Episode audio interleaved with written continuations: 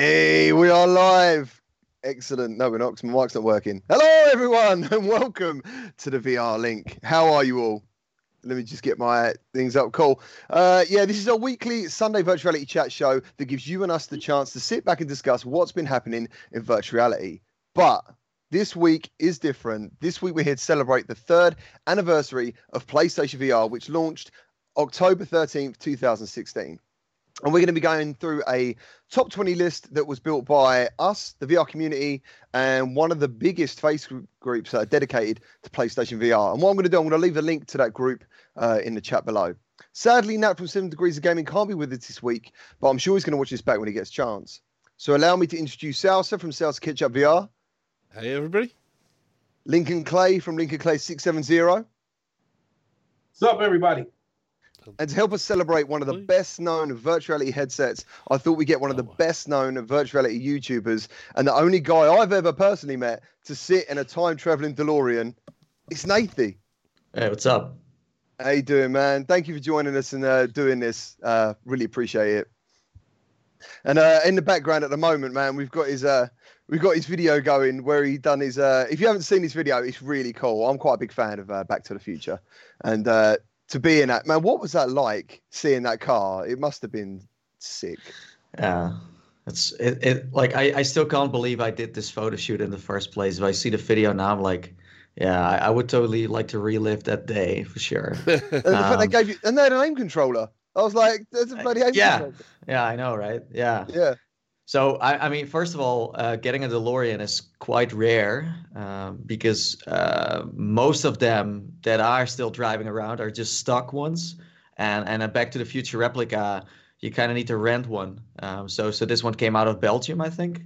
This Right. guy drove it all the way to Amsterdam, and I had this location uh, where we would put it uh, in the middle of like this uh, like factory, this old factory. Uh, we had like the a fire watch there for the smoke because Yeah. they didn't want it to to have the whole place on fire. Um, so there was like an entire crew around it uh, uh, making it happen. And this DeLorean had all the signatures in there from the actors of the movie uh, because they they actually set it in uh, set in the car themselves. Um, Oh, and it had all the sound effects. It even had like a taser on top that worked. So yeah, it was like a proper replica, uh, not just a just a half baked uh, fan made uh, car. Yeah. It's absolutely incredible. And uh, there's a there's a film actually. It's just gone on Netflix about John DeLorean, about a story about the car itself. Um, that's actually a really good film, and I can't remember the name of it for the life of me, but it is on Netflix and it's bloody good. So, welcome everyone in the chat. Who have we got? We've got Steve Drumheller from Conquer Reality, German Rifter, Robin Schuler, Keith Hunt. Nice. How you doing, guys? Oculus Quest Fun. Excellent stuff. Hard to get. Shh, Turtle. How you doing, man? So, I've sent these guys the top 20 list so they know what's going to be coming up. But before I wanted before I wanted to do that, what was your like first experiences of PlayStation VR? What is uh if we want to go with Nathan first, man, what was your like first game, for example, in PlayStation VR? Because you probably tried did you get to try it before it launched? I, I did not get to try before it launched, but I, I, I did see a lot of stuff, you know, popping up when it was still called Project Morpheus, where everyone was like, "Hmm, uh, Oh. we're, we're not sure what this is gonna be. Um, and then um, I actually like found this. This is what they sent me before it was out. It was like this. It's basically a press kit with all the information in there. Uh, Yeah. And when Wow, you then that's- open it, it's kind of tight. So then you had like this little, like little thing that I've never showed this before, uh, by the way. So this is quite It's uh, exclusive, dude. It's Yeah, yeah, exclusive, yeah. interesting. so they had like this, you know, picture that is moving. I don't know if you can Oh, see cool. it, but uh, yeah, yeah, yeah. and then inside they were just explaining you like, hey, what is this headset all about? They show you like the prototypes with Shuhei on there. Like, hey, this is what we have been, uh, you know, doing for the past uh, few years. And then you also got like a, uh, what is it? Like a few cards for like games that you could activate, third party, first party, and then also this, this poster. Oh, don't rip it, dude. Don't rip Oh. it. That is Oh, sweet. nice.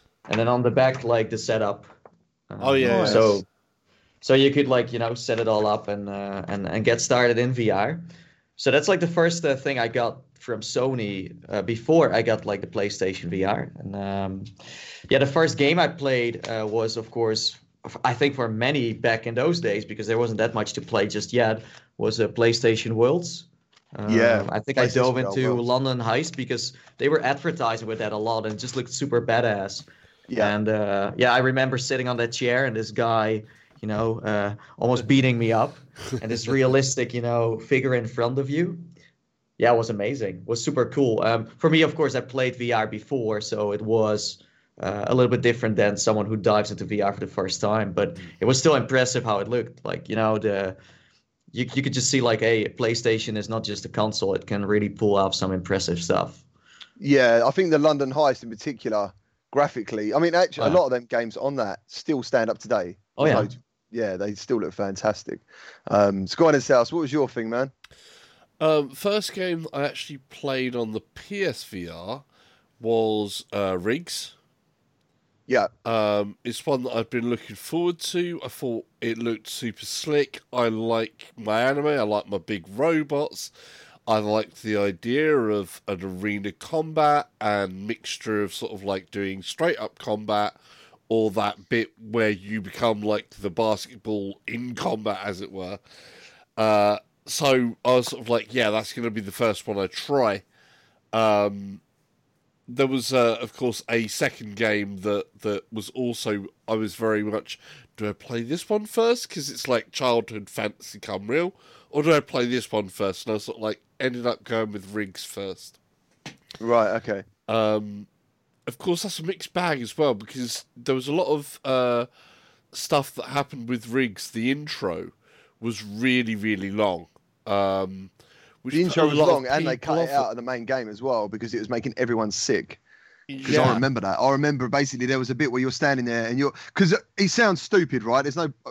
I got it was my first experience, and I looked down and I had a body, and I thought I could move. It sounds stupid. I thought I could move my body, man. I'm like, well, I'm not moving. This guy's just standing like that, and Yeah. then this robot come along, picked me up, and then put me inside the rig. Yeah, that was like the intro thing, and I remember feeling a bit of vertigo, a bit of like, crap, like I've left the floor. Do you know what I mean? That.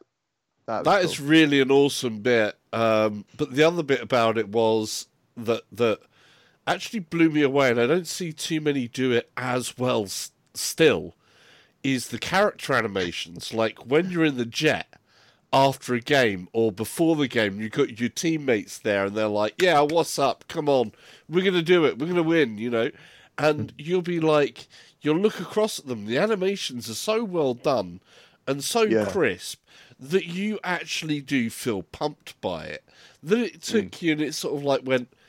You know where you are. You're in the real, You look back there. You've got this giant, great big machine that you're about to be in with your teammates, and and that's it. And like when you came off the end of a game, and you're sitting there in the the, the jet, in the little private jet, and the other guys are there with the cup and going, ah! and you Yeah, sort of like sick. look across and you're like, yeah, and that was that was the really great um, diff- bits about it that I loved about that game. Um, and then you have a, a few other developments that come along, but there's a bit of sadness as well connected to that game because it was too early in the cycle for that game. I think it was, you know, it was a launch title. It had more to do to come along, and it's now in a situation where it's perpetually unfinished. It's got those Yeah, I would, I would have wished they would have took the sport out of it. I wish it would have just been like if you'd have just had a mech on mech killer game because it had weapons and stuff. I thought that would have been a great addition to it because I, I- I think they, they quit like development, right? I think Yeah, yeah, they, got they, they, in a way. they stopped it. There was like, uh, I think it was like three or four weeks left until they actually finished the planned upgrades to the game, and Yeah. they cut the entire studio. yeah, yeah. And I'm, I- I'm like, that is a point of sadness for me, um, because I think it's still uh, one of the best examples of what you can get out of a PlayStation 4 and yeah, a visually, PSVR. dude, it still looks good. It's it's weird though. Like last week, I was in the store and I saw them selling this game. Well, as far as I know, if you buy it and you go in there, there's no one to play with. Uh, No, It's no. because- it's all- it's- Is You- it, are the servers still up? I don't. I, yes, they are. They so, are. yeah. Yes? Okay. But They're because they're not Guerrilla. selling it online anymore, right? Um, you you also decrease in like a player base because online you can't play anymore in in like the online store. yeah, Or you can can't you? buy it. You can only. I, I think. I thought it was Physical still only. available online. Uh, I think it was Drive Club was the one they took away Oh, from the store, isn't it? On digital, Yeah, and they've can taken that. away from the store on there. Is that is that the same for rigs? I didn't know that. I don't that was know on rigs. I don't be. know on rigs, but you can still play rigs. Rigs is supported by Guerrilla still, Okay. so nice. um, Guerrilla um, hasn't shut down servers and has no Oh. plans to. So you can still go on there and play. It's just obviously it's such an old game that people that come along don't necessarily know about it. So it's yeah. in yeah. some ways is it's one of those hidden gems because Oh, Yeah, man. it is an amazing experience. But imagine if it did became successful, what Guerrilla would have made for the last few years for VR. I know. Oh, If that's what they come out with in the beginning, what the hell damn. did they come out with later on? Uh-huh. Yeah. With Um, Star Blood Arena, that got this server shut down. Yeah, Star, and Starblood Arena, right on paper, if a PlayStation VR game come out and they went right, these are the features of this game, people would be like, "Wow, that sounds amazing." Do you know what I mean? And it's really weird that when you play Russia Blood, it actually like it's quite a challenge for some people because it gives you that full 360 movement. Sorry, You know, what uh, I mean, it's like eight players, multiplayer, uh, loads of different characters, great graphics again, and then yeah, they yeah. he, mean, he means Star Blood Arena, not Rush Blood. There, by the way.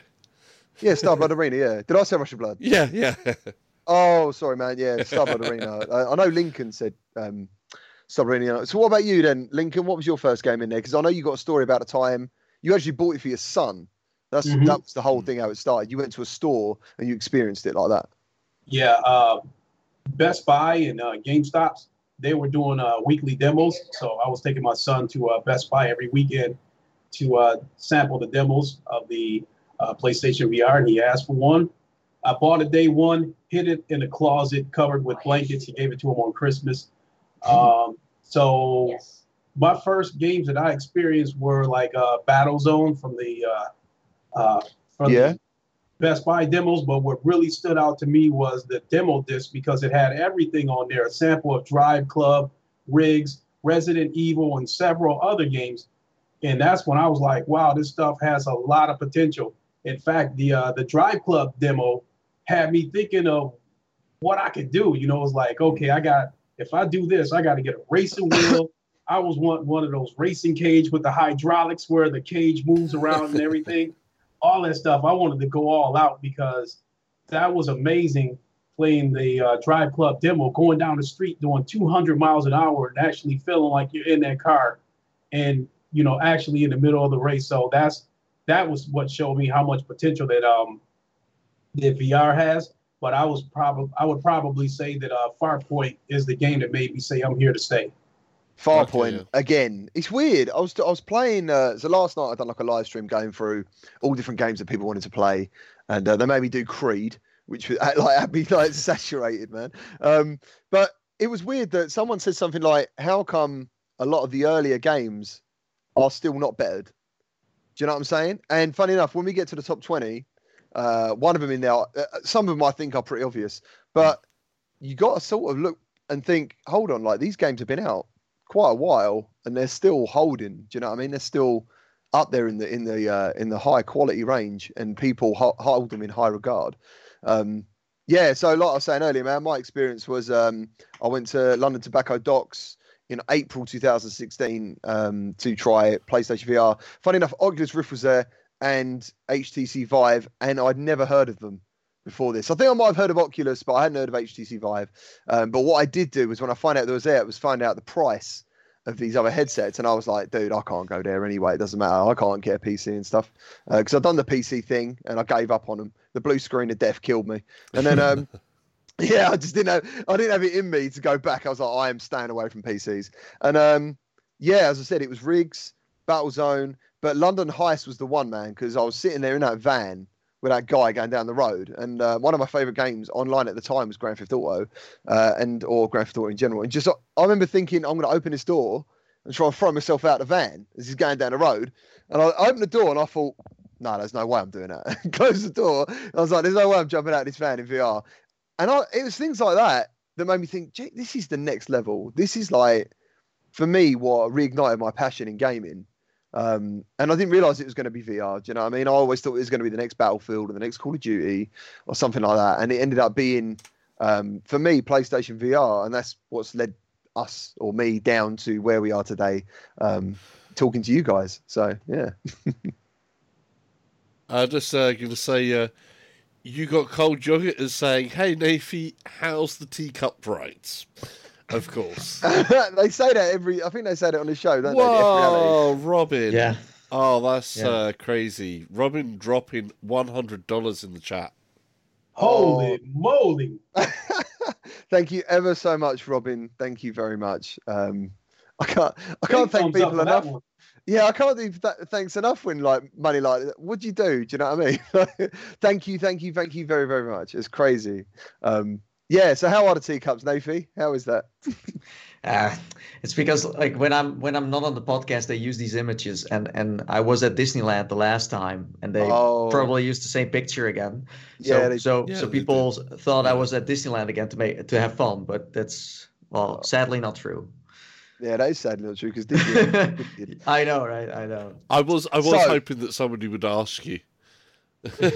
What? What the tea? Man, I hate the teacups. Is it the teacups where like you sit in them and you get to? Yeah, in the get the little wheel in the middle. Yeah, yeah. Oh man, I get like really overzealous doing that, and in the end, I just make myself feel ill, so it's not good. um, who else we got to chat? Anyway, Robin, thank you ever so much for the donation. Hello, Mick, Papa Chicken, how's it going? Who else we got? We got Boy Brown, Ace McLeod. That is uh, that is a very cool name. TGK, nice guys. So let's jump into this top twenty. Let's start with uh, obviously twenty, um, and I, I know you guys have, uh, know what's coming up. But I thought this would be a little bit higher in the charts. Um, it's a Doom VFR. I thought it would be a little bit higher, um, just due to the fact of the classic Doom levels. I don't know if you guys have experienced them in virtuality on this game. Yeah, yeah, I have. Yeah. So, what do you, what do you what do you think about this being twenty, dude? And have you and obviously what is your favorite control method as well? Because first time last night was the first time I used the moves. everyone was saying it's really immersive with the moves, and yeah, it was. It was I used actually really good. Yeah, I used the the moves first. Definitely, I was sort of like, I I think that's going to be best. Uh, see, a lot of people at the time still had problems with getting used to move mechanics with the moves and the lack of the thumbsticks, which of course is a big thing about PlayStation. I know we're going to talk about it later, but I with something like that, having your hands in there properly was good because otherwise they had this hanging hand that would be the oh, hanging Oh, the grenade launcher.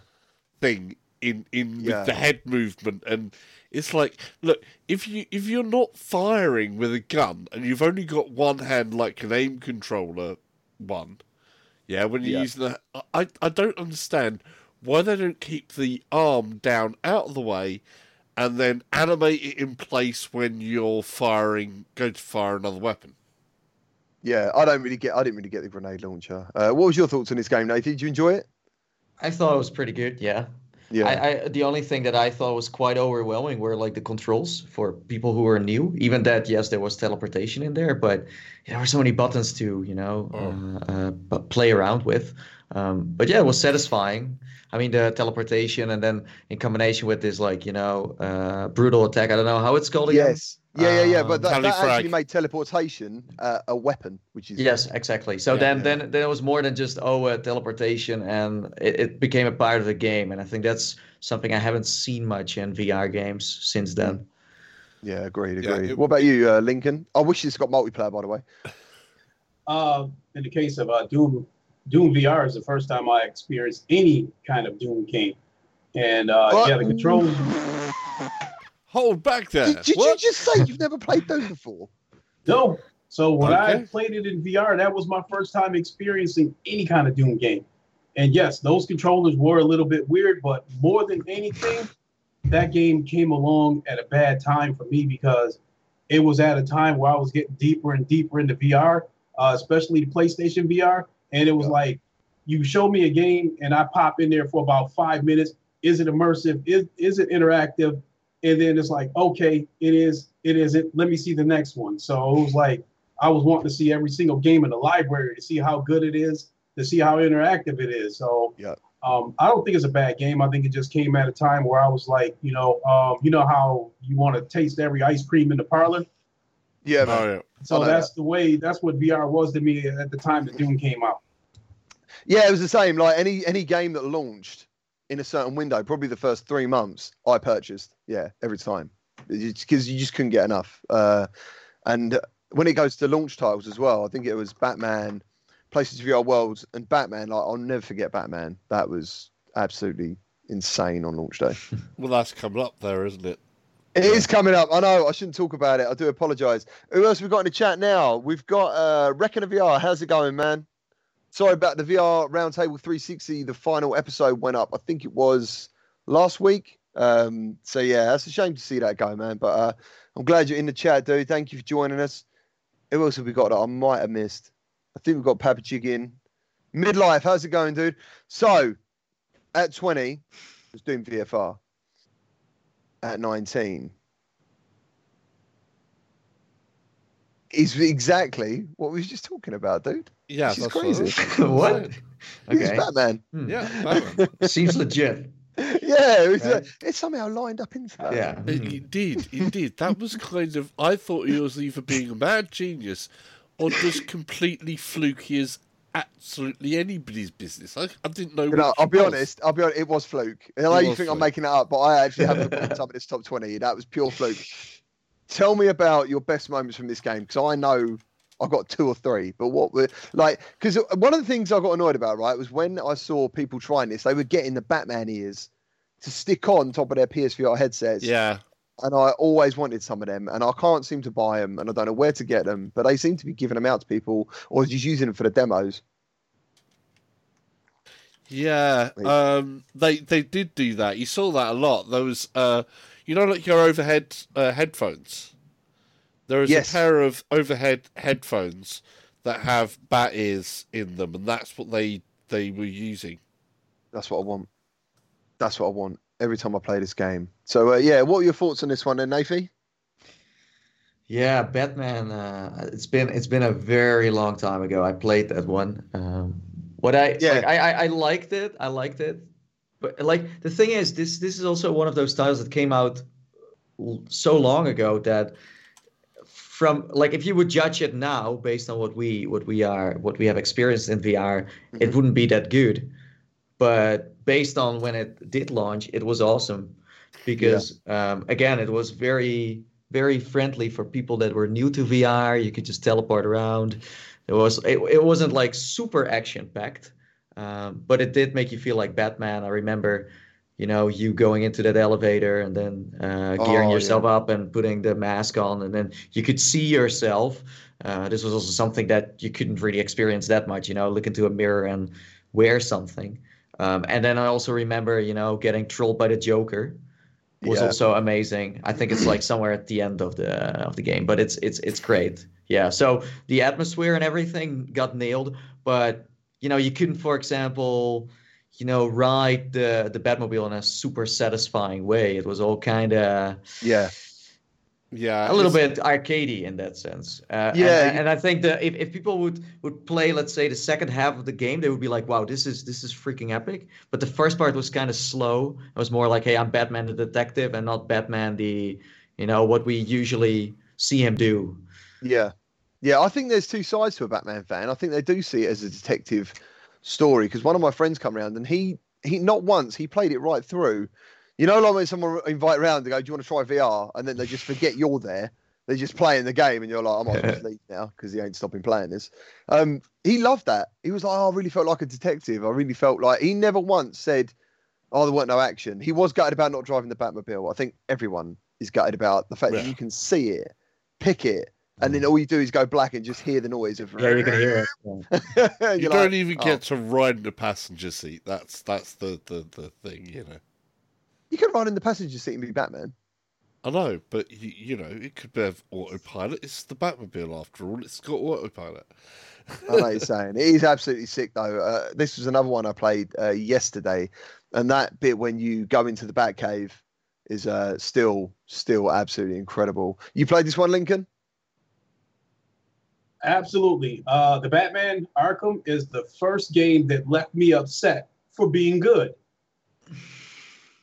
Because I absolutely love that game. Uh, on the DC yeah. side, Batman is my favorite superhero. So to be able to put that cowl on and move around in that mirror and see yourself as Batman, yeah. um, to be inside that what looked to be a nut house and the Joker's trolling you, um, that was creepy.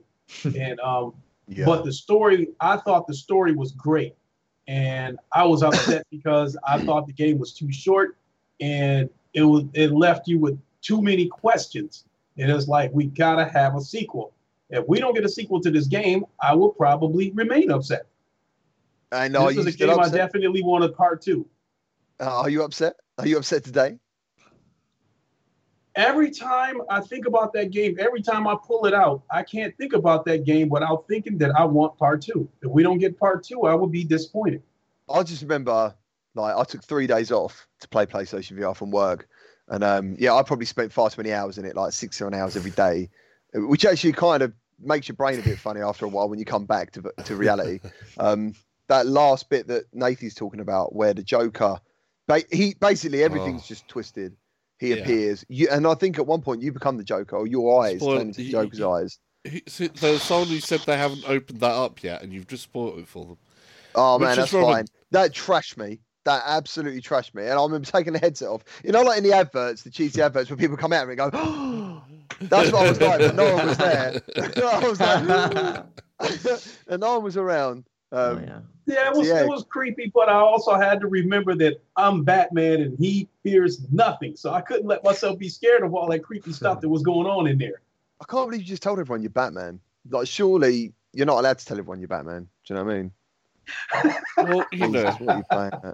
right, number 18 is uh, I, I'm not. I thought this would be a bit higher up. Um, is Trover Saves the Universe. I thought I can't play the audio to this, by the way because we don't swear on this channel. And um, when I watch this trailer, it's just full of oh. swearing all the way through, uh, which makes it fantastically funny. And if you haven't played this, uh, I think you definitely should. It's quite a unique game. Well, well, so uh, yeah, uh, what's your thoughts on this, boys?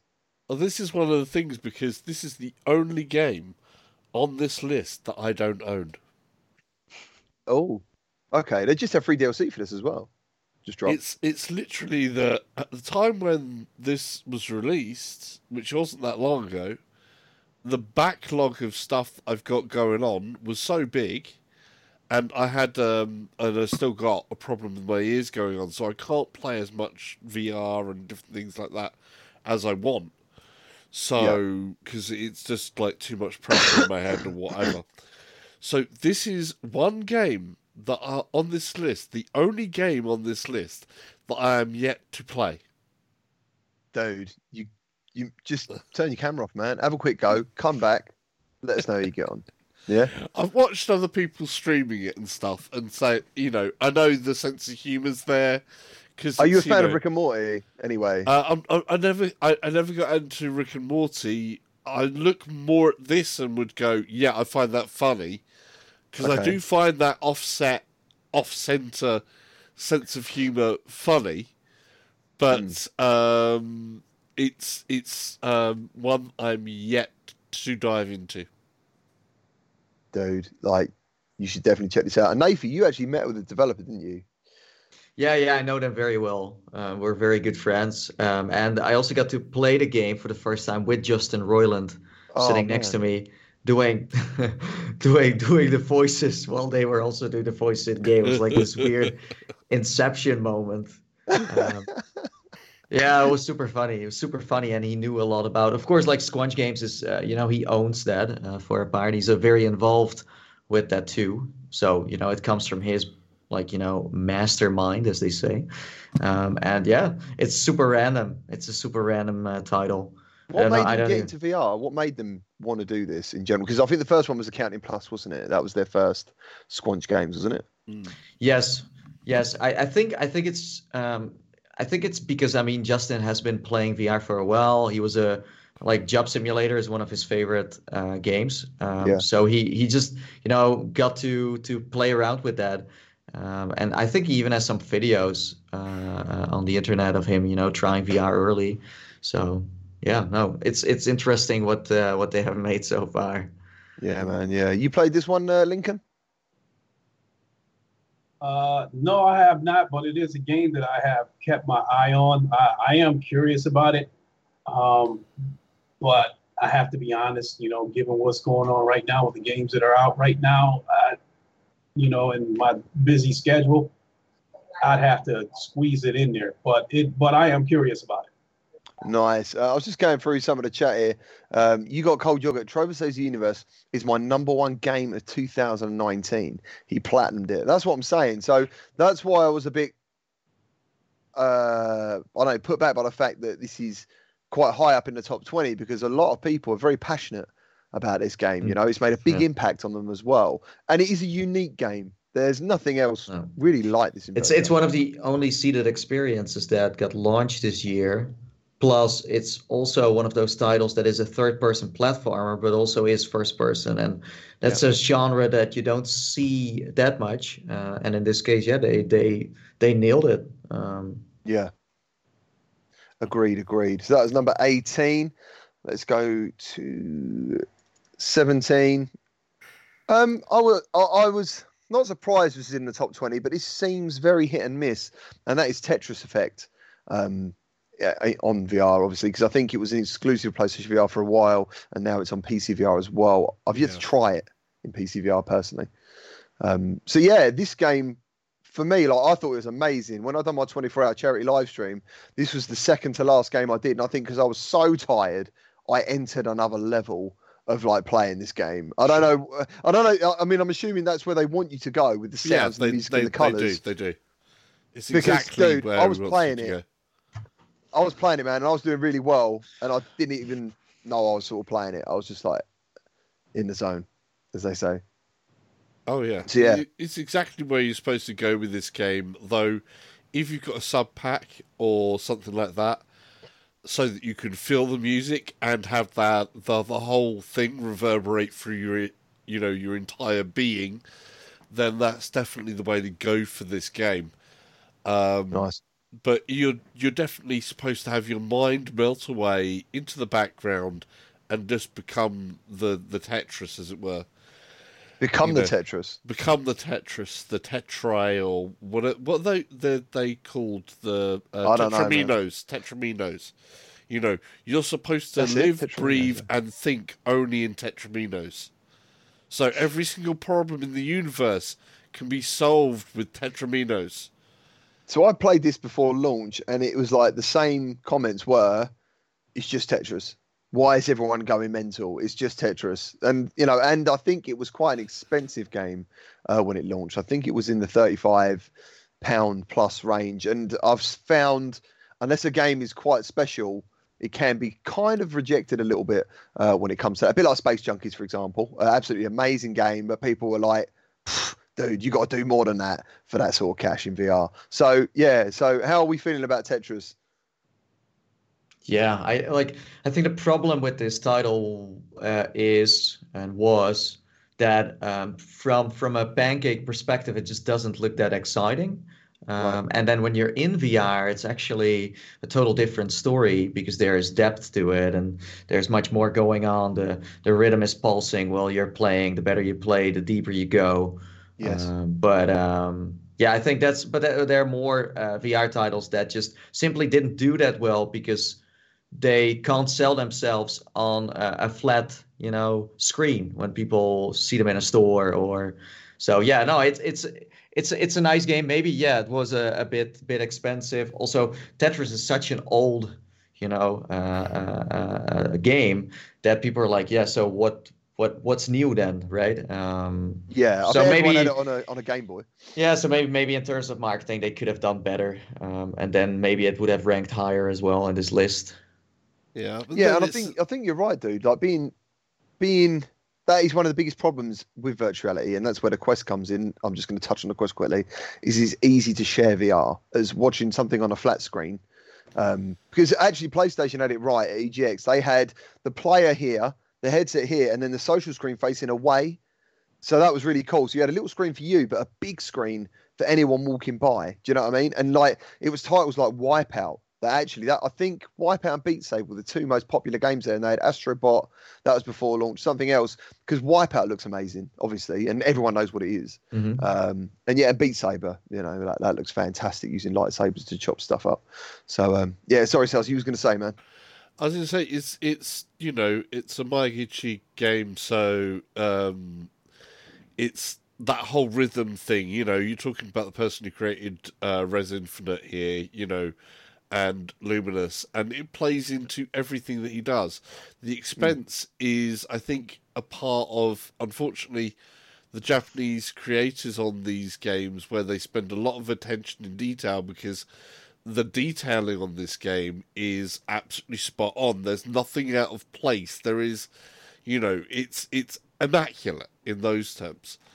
Mm-hmm. And unfortunately, it attaches the price that attaches to uh, uh, a Japanese development studio at the same time, and they're always on the upper end of the price in general. There are exceptions, but generally, I think a lot of the, the Japanese games can be a bit higher. Uh, yeah, I think because it was a flat game, maybe. I mean, at the end of the day, it was a flat game with Mm. PlayStation VR support. Yeah, That's how it was sold. So I guess when it was boxed on the shelf, they're seeing it as a just traditional PlayStation 4 game with a massive potential cult following. There's your 35 pound mark. Um, but for everyone in VR, was like, why do I need this in virtual reality? That's probably what it was because they're not going to buy it to play it flat. They're going to buy it just to play it in VR. So, do you know what I mean? Talk to me, Lincoln. How you doing? Doing all right. Um, Tetris Effect, I thought it was expensive, um, but I went ahead and gave it a try anyway. And after I tried it, I think um, Tetris Effect feels like this is probably a crazy description of it, but I think it feels like a warm bath in VR. It's Uh, sorry, did you say a warm bath? a warm bath. Yeah, I get when that. you take a warm bath, you know, when you just want to relax and just like yeah. it's soothing, it's relaxing, the music is great, and um, and it's one of those games for me that when I come home from a hard day's work, and I just want to unwind and do something relaxing but be entertaining at the same time. I think that's what Tetris Effect does for me. It's, it's rather relaxing. It um, and if you're stressed out, I think it takes a little bit of that edge off of you too. Yeah, yeah, I actually agree. I, I think the another thing, like not only the visuals, the music and the sound are fantastic in this game. So TGK is asking, is Tetris worth eighteen ninety nine on sale? For me, it's a yes. Yeah, for for for me, if you want something to chill out, and you are the type of person to get Warm into bath. puzzle games, then yeah, just because of the chill out factor. But it's still a little, you know, some people may still even see that price as too much. But for me does, I personally, I can see yeah, him going. he's, he's biting his he's biting his It's, tongue on it's, that. just, it's just one of those that's very specific audience. You Yeah. know? Um, Yeah. I don't know. Does does can agree with that. PlayStation handle like a refund system in that case? If you could try it and no, so you buy it and then you're. You're okay. done. If if that was the case, then then I would just you know recommend people to be careful when they consider it. Like usually, it's nice to be able to try something you have never tried before, and then if you don't like it, you can still refund it. Yeah, Yeah, absolutely. the PC Absolutely. version, Especially of course, virtually. you, you can do that. then, Exactly, can't yeah. you?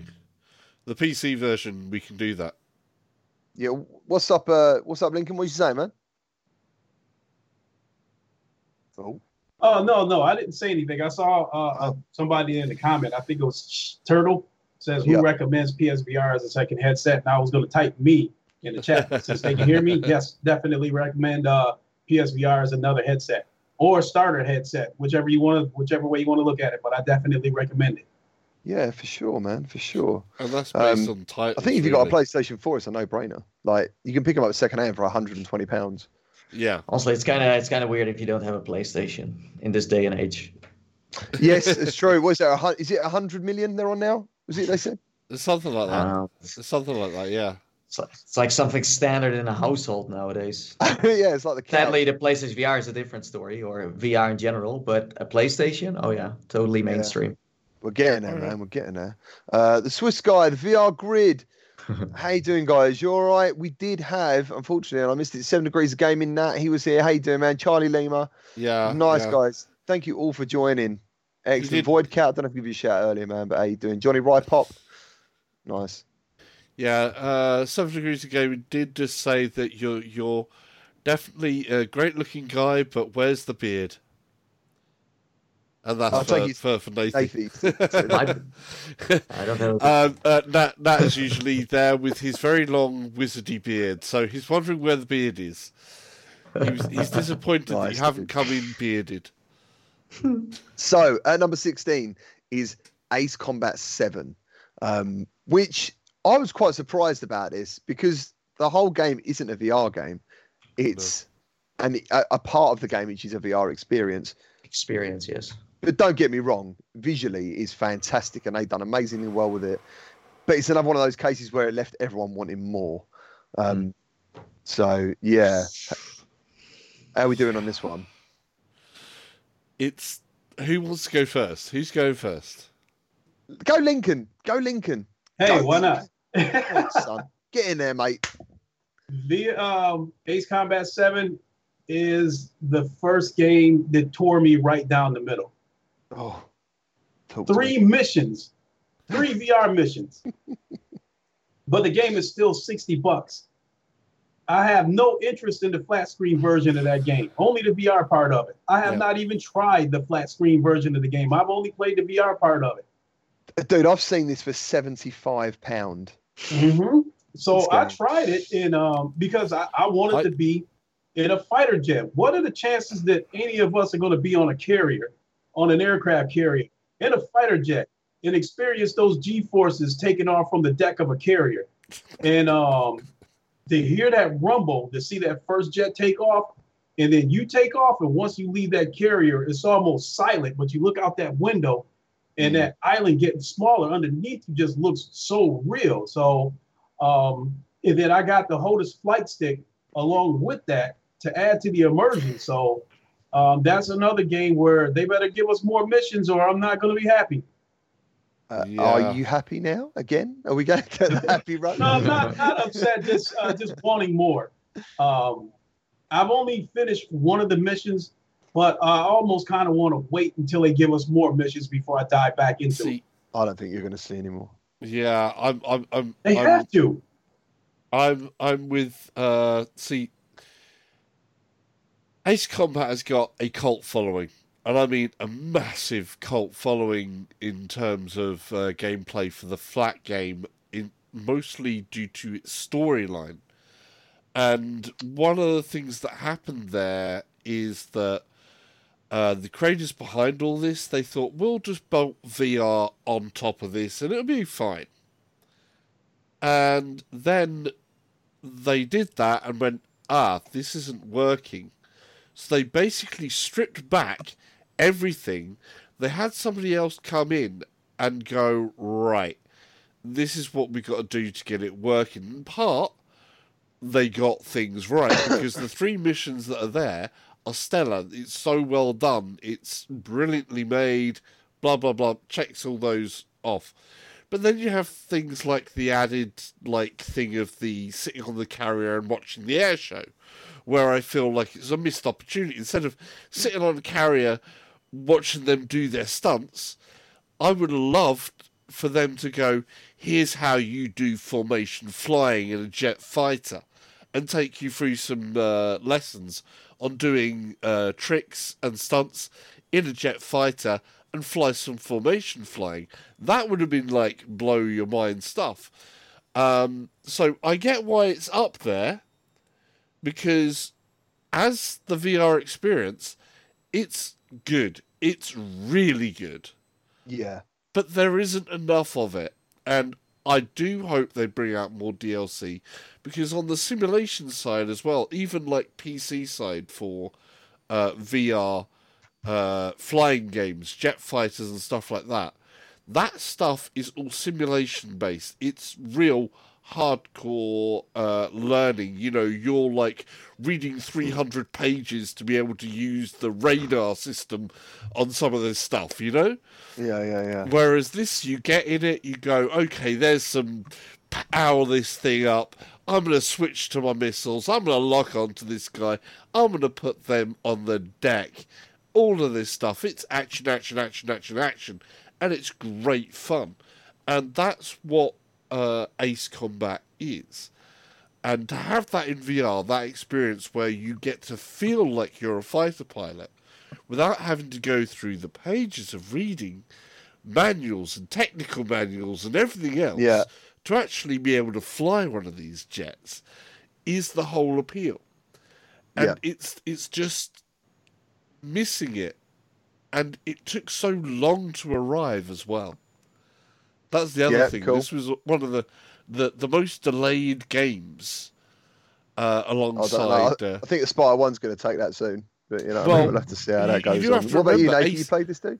Yeah, yeah, I did. I did. Uh, I um, was very cool. Like Namco sent me uh, the like flight stick they had from Ace Combat, so it was like a themed one. So I totally got into into the vibe of you know Ace Combat. Never played Ace Combat before. I actually like you know I honestly I never heard of Ace Combat before uh, until they announced this. I was like, oh okay, so like I'm not really into simulators that much, but um, yeah, like I totally agree. You know, price wise for just the VR part, yeah, it's it's quite expensive. If you're a, someone who loves Ace Combat and also likes VR, then you know, great price. Um, and they should have split it off.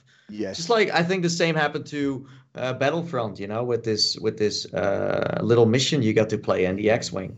You also had to buy the entire game, and then uh, so yeah, I don't know. It, it was fun, and what I thought was the most impressive part was when you took off and you went into the clouds, like these raindrops started to, Yes. you know, uh, be on the uh, on the on the windows. Um, so yeah, super super cool, super Yeah. fun. it's My wife of- made a video on this. My wife played this. She doesn't play VR, but she really. I've never really. She's never. I, I was going to return it, so I bought it out of a shop to return it, and I said to her, "I'm going to take that back." She went, "Oh no, I really want to play this game," and I was like, "What? Why would you want to play this game?" Like she never really says that. And uh, yeah, she wanted to make a video on it and play it, and uh, I cut her from the video the first time she crashed because she's not very happy going underwater in real life.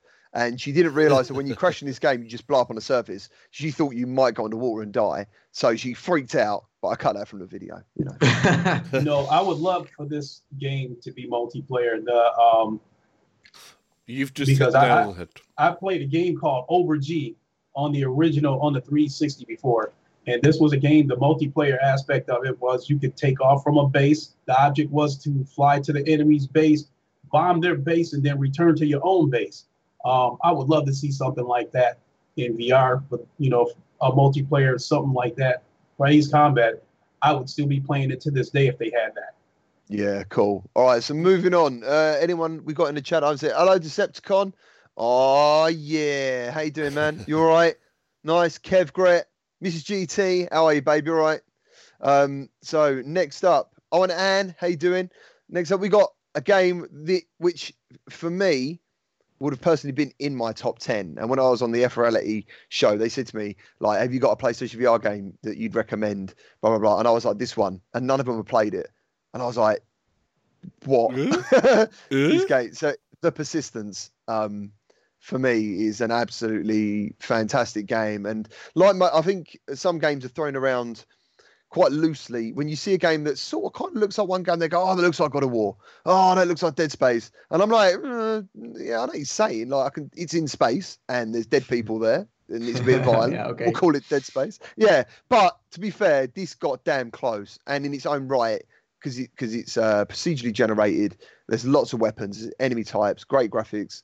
To me this is in the top 10 but here we are. Uh, i think it was was it 15 or 16 this one Uh, 15. So- yeah 15 for the persistence from Firesprite so yeah what's uh, your experience of this game guys Shall I go first on this one? Um, I, Yeah. I, I, you know, I think it's an impressive title. I think uh, it hits the nail on the head. Really, at the price that it was as well, it wasn't that high a price. Um, as no I it wasn't that's right and it's procedurally generated and it's got a ton of modes. Um, it represents really good value for money. The quality is there. Uh, it provided a very amusing um, video of GT absolutely screaming his head off. Yeah. um, scary game It can be. It builds up tension well. It's got all of the different, you know, mechanics. I don't usually go too much for the uh, horror zombie type side of things, but um, yeah, very satisfying game.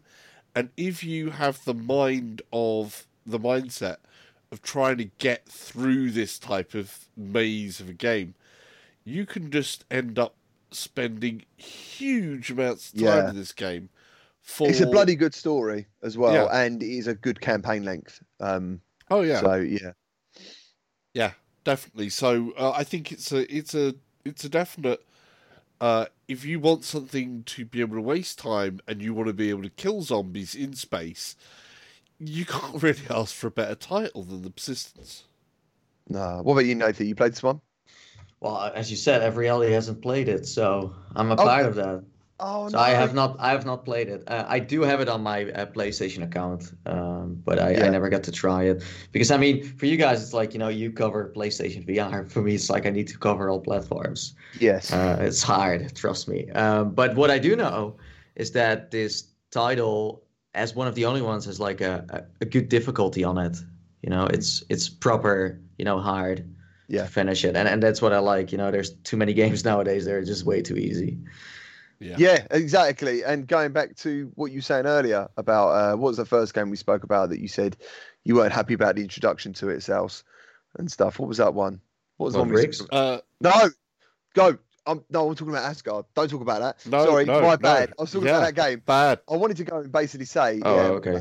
that I loved the challenge of this game. The fact that when you die, you get to uh, basically improve your next clone because you, you're clones, aren't you? well, Um, yeah, and- it's the rogue the rogue like aspect of this. It's the same as like with in death and uh, stuff Yeah. like that, where you continually have, uh, though you die, you have the chance to uh, increase the capabilities of your character, so that on your next go through, you can push that bit further. Along with Yeah. building your own skills, you're actually building your in-game character skills and that's a core essential to it. But with them actually doing it procedurally generated, meant that each time you go through, though things will f- feel familiar, you won't know the layouts. You won't know what it's going to throw at you. It's going to throw something different at you every single time. Yeah, and that's absolutely. a part of the appeal. What about you, Lincoln? How are we doing on this one? Uh, this game, I tried the demo. Uh, very good graphics. I was impressed with the graphics on this game, and um, and uh, The first Some of the demo or the PlayStation second VR. demo? I was just going to Uh, say, the- was the- demo the disc first- two or demo disc three? uh, the first demo. Okay, that isn't the That's, a, same. that's a different game. Okay, uh, but I thought it had good graphics, uh, minimal blur because we do know some of these PlayStation VR games are blurry. Uh, so I was very impressed with the graphics, but because of how shook up Resident Evil left me and the Weeping Doll, those two games left me shook up. Uh, the Weeping Doll left me shook up because the controls are trash. Well, I didn't. I barely touched Weeping Doll because you hear all these chains dangling, and I go into the room to investigate it. Nobody's there, so I was like, I don't want to come anywhere near these horror games. But it was a, it was on a flash sale. It was only like thirteen bucks at a flash sale. So even though it might make me, you know, leave a crap in my pants, I got to get it. So I got the Uh. game. I will get back to playing it sooner or later, but um, I was definitely impressed impressed with the graphics. I do think it's a good game. Um, I just got to overcome, you know, uh, this game being a horror game because horror games is where VR is just too real. Mm. I see. That's the thing. To quickly touch on the horror thing, I always wanted that because I was a massive fan of Silent Hill, Silent Hill Two in particular, Resident Evil, Resident Evil Four in particular, in the first one. VR for me reignited that as well. It's next level. Like horror in VR is next level. Yeah, it is. Yeah, it is. It's just It's It's it's one of those moments where obviously people go, but it's just a game. It's not real, and you go, yeah, but you still scream when you watch this in the cinema or you've watched this horror film on a TV. But in there, you turn away, you're still hearing it. Even if you're closing your eyes in fear, you're still hear- hearing it. and as soon as you open your eyes again, it can be there, right in your face, just like it is That- in real life. That's the one thing I say to everyone if they try VR. I'm like, because my cousin who played uh, the PT demo, which is absolutely fantastic, I said to her, because I know what she's like, she's the sort of person, yeah, she'll come round and go, I want to go and get scared. It's Halloween. And I'm like, all right, let's go. I'll jump in the car, right? And I'll say, look, I've got to jump out because I need a piss. Yeah. I'll go out into the misty field. She'll lock me out the car. And I'm like, let me in the bloody car. Do you know what I mean? And she'll be like, no, I'm scared. She'll, she'll want to scare herself so bad. So, anyway, she played PT, right? And I just, I thought to myself, and I know what's going to happen here. And I said, look, don't throw him a dual shock. Yeah, just if you get scared, just let go. Or uh, sure enough, across the room, petrified. So I haven't seen her. I, I haven't actually. I don't think I've invited her to play any horror in VR. She did try Richie's Plank, um, which I don't think she got across because I got a real bit of wood for that one. Um, she didn't quite make that one. But yeah, so in at number 14, uh, or we're going to end up BA for ages, is Arizona Sunshine. Um, and I thought the latest DLC was fantastic. Nathan, what's your uh, thoughts on this? Because you probably play some multi-platform, or have you have you played it on every platform? No, I don't. I don't think so. I don't think so. Um, yeah, th- I, the base game is great. I, I have different. I have a different opinion about the DLC though. I don't know which DLC you're. I think it's the Oh, Damned, newest right? one, the Damned, yeah. was was okay. Um, the the thing is with Arizona, it's quite old now, so I, I don't know if it can really live up uh, with with new content uh, still. Um, but it's fun to you know play multiplayer. I think it's more about you know chit chatting with friends, killing some Yeah. zombies with like rubber duckies and things like that.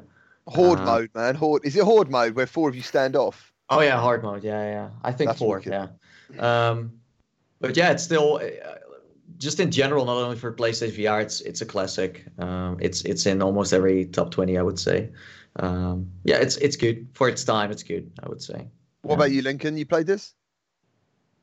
Uh, yes, I thought Arizona Sunshine was the game that set the tone for uh, zombie games in terms of everybody and their mother making a, a zombie game. They're everywhere now, it, you know, in VR.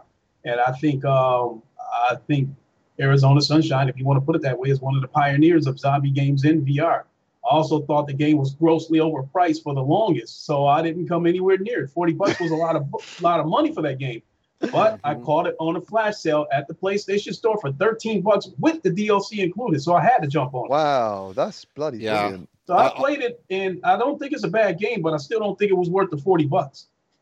Cool. I liked the the new DLC because I just personally it was all action. There was loads of ammo. Loads. It wasn't about surviving at all. It wasn't a. It, they seemed to just throw it out the window. Like it doesn't matter now. The zombies is just fodder. And uh, I personally enjoyed that because I love just shooting them in the knees and as they fall, shooting them in the face, and I loved all that. So yeah. What about you, South Searage? Uh, I got it later. Uh, I didn't get it on release because I was sort of like, I want to wait this one. Like I say, I'm not a big horror fan. I'm not a big zombie fan. Um, and I thought it was too steep a price for me to come in at. So, like Lincoln, I got it on the sale. Um, unfortunately, I think when I got on the sale, there was another release that was quite big. So, trying to get like co op play at the time was more difficult because everybody else was on the new game Mm-hmm. that had been released. So it wasn't as good an experience when you're just doing the solo stuff as the co op side of it. So that left me a little bit, "Eh, yeah. Um, I get where Lincoln's saying as well about the whole zombie thing, but I, I, I think we've seen a fair amount of zombies. And I think with zombie horror and other stuff like that, there is a perpetual thing where you go, there is a cycle of content that generally happens around games. So you'll end up with a phase that goes, we're in a zombie phase, we're in a racing phase, we're in a this phase, Yeah, we're in a that Yeah. phase. That's what tends to happen around Yeah. gaming. Right, right now, as we speak, we're in the cart, uh, uh, you know, We're in period. the cart phase. We are, yes, yes, We the absolutely. They cart are coming phase. thick and fast, man. They're just Yeah, appearing like yeah. ready, nearly built. Yeah, like, I know, right? I What's know. that? Yeah, yeah, How did yeah, that turn yeah. up? Oh yeah, yeah. We've got another. Right. Uh, we've got another incoming zombie phase as well. Mm, yeah, true. Yeah, but the, the thing is, man, like, like I've um, and I know Nathan has as well played um, The Walking Dead by Servios. But Saints and Sinners genuinely looks like a proper survival zombie game, and I don't think I've always that's what I've always wanted a game where I could actually spend a good few hours and I've got a build kit. I've got to survive. You're not just the zombies aren't just the enemies. You know, the actual people are probably the people. The, the the people are the ones that are the most dangerous. You know, because they're the Yeah. free running. They're the they're, Well, they're that's the something new. I haven't seen any like real VR game where that's the case. We have only seen zombie games, but hey, that that costs a lot of money. You know, write a good story, make a game uh, for let's say two, three years instead of like six months. Mhm. Um, so yeah, you can you can see that these studios are a little bit bigger than uh, you know the indies. Um, but yeah, Yeah. I'm I'm excited for for a few new uh, titles for sure. Yeah. Right. Okay. So coming in at 13, we are getting there very slowly. Is uh Borderlands 2, uh, which is yet to come out. I think is it coming out very soon on PC? It's not long now, is it? Yeah, this Uh, this month. Yeah. Wow. And I think then we all get the DLC for free or something. Is that what it is? Is it? A, is it? A, Yeah, Is it the, the, it- the price will include the DLC. So we got the DLC over here on the um, PlayStation, and uh, that was that was added for free on top of if you you know if you got it it's straight there free, and Yeah. They'll release it with the whole of the DLC straight away on the PC side. that's it. Yeah, man. Cool. Thank I don't you. know if they're actually just adding it as a free add-on or if we're paying again. I think we might be paying again for the Oh. the, the game, but because I own the uh, Handsome Jack collection and all of that on the PC and on PS4, so Mm-hmm. I think it's a case of you still have to pay to get the VR version. I don't know. On Right. Okay. So uh, yeah, I mean, Borderlands coming to VR is absolutely massive. You know that that would have got everyone's attention, IGN's especially because they completely messed it up. Um, so Yeah. yeah, you Uh, know. Yeah. But either way, I mean, it's a shame it was trashed, but that led to the community all getting together and basically saying, "No, guys, you've completely Yeah, messed this up." That is true. Yeah. The misinformation was unbelievable. I can't remember what the guy's name was, but he basically come out and was like, "It's only teleportation. You can't do this. You can't do that." And I was like, "He hasn't even gone in the options. He hasn't even." Yeah. Oh, yeah, that true. Yeah, they just went for it like they played on default. Yeah. It was yeah, it was so annoying because IGN. I know whether you love them or hate them, they got a massive audience, and it. You know, I mean, I think they uh, loved Asgard's Wrath, which is pleasing. Oh, Um. So they yeah. did look into the settings basically. Yes, as far as I know, man, the Asgard's Wrath, I think they gave it a really high rate, which is what, what you want. So Yeah. yeah, so Lincoln, was you a fan of board? I, I personally have experienced Borderlands. I know everyone wants co-op. Uh, everyone wants co-op in Borderlands because that's how, Yeah. and there's a lot of people say that is how you should experience Borderlands is cooperatively. Um, but yeah, Lincoln, go for it, man. Have you played this? Yes, I do. I do have this game, and boy, this is the game that kind of left me in the middle of the road because um, I think Sony introduced this game to celebrate, I believe, their first or second anniversary of the uh, PlayStation VR. Second. And uh, not only that, I bought the game purely out of support for PlayStation VR because uh, when I got deep into VR, it's still to this day. I wanted us to move to a, a place where we see more and more AAA games coming to VR. And I felt like this was one of the first, uh, other than Resident Evil, this was like one of the few AAA games that came to VR. So I bought the game strictly for support. I paid the 50 bucks for it. Uh, and it's only the second time that I played Borderlands. The only other time I ever played it was on my PlayStation Vita. Let me Uh, just get this straight. If you owned Borderlands 2, the the VR is completely separate, isn't it? This is Uh, a whole. yeah, yeah, Yeah, yeah, yeah. It's, completely uh, s- separate. yeah, it's standalone. Yeah. Yeah, it's not like you own the first one, you get a discount, or you get it right. Okay, no, No. worries. Yeah, Uh, but the game itself, uh, I kind of got turned off by it because this is really petty. Why? But uh, the character Claptrap in the game, I found him to be annoying, so I couldn't. I just he's couldn't. supposed to be annoying. That's I couldn't idea. listen Yeah. to it anymore. Yeah, he's he's he's meant to Uh, be that annoying. He's Just, just, claptrap. just find a couple of stairs. That's all you have to do. Oh Yeah. yeah, yeah. Find stairs. That's that's If the I could change his voice, maybe I'd continue to play the game. But uh, that's where I stand on the game. But I don't think I don't think it's a bad game. and and I'm really glad that that was like one of the first steps that Sony took to bring uh, AAA games to to PlayStation VR. It's a big deal, uh, you know, and I think we're seeing it more and more, aren't we? We're seeing more bigger flat games starting to get that virtuality treatment, and it was done very well. And, and they also added aim support, um, which I think changed it Needed again for me personally. I loved playing it with the aim. So yeah, what do you think of this, and if you're good with this? I take it you love this game. Yeah, yeah. that's a good part. It's a good one. Excellent. Sals? Yeah, um, it came a lot. It came as a surprise for announcement of this game. I think uh, it came out of left left field. It's like blah blah blah, and here you go. Here's Borderlands Two VR, and it's releasing next week. And it's like what? Oh, is that, is that what happened? Yeah, it was literally like uh, I was. It, it caught me by surprise because it was sort of like, yeah, and by the way, this is coming then, and I'm like, what? That's quick. Where where did that come from? Yeah. So um, I was ecstatic to play it. Of course, um, there's Yeah. a few things that I thought on release they didn't get quite right. Um, but you know, like aim support and a couple of other little bits, I still don't think, like you pointed out, the multiplayer, because they didn't have the confidence to release this, um, with the multiplayer. That's why they Mhm. built this whole bounce, slow down time mechanic thing to make it easier. And the case is that, um, yeah, people would have jumped on this if you could do multiplayer. I'm hoping. I, I don't think they are going to reverse that for the PC release. I think he's Um, going to say that. That's the first thing I remember seeing on Reddit was people always coming to PC. Surely they're releasing co-op. Hmm. Um, and I don't know why. I'm not. I'm it's, not sure. it's about like it's just simply like for them of course it's not but it, it, it's too too expensive to you know like it takes way much more time way much more money to part that over as well you know parting over just the single player is one thing but also having that is Yeah. a total different story of course they have the money but in the end you know it's it's return.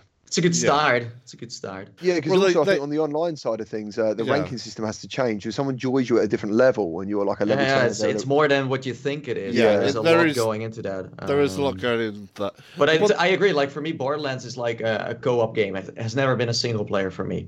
Yeah, Um, So yeah, it's it's it's uh, a shame on that side, but at the same time, it's like I got to drink in boxes. Like I got to have a real drink in boxes, oh yeah, nice.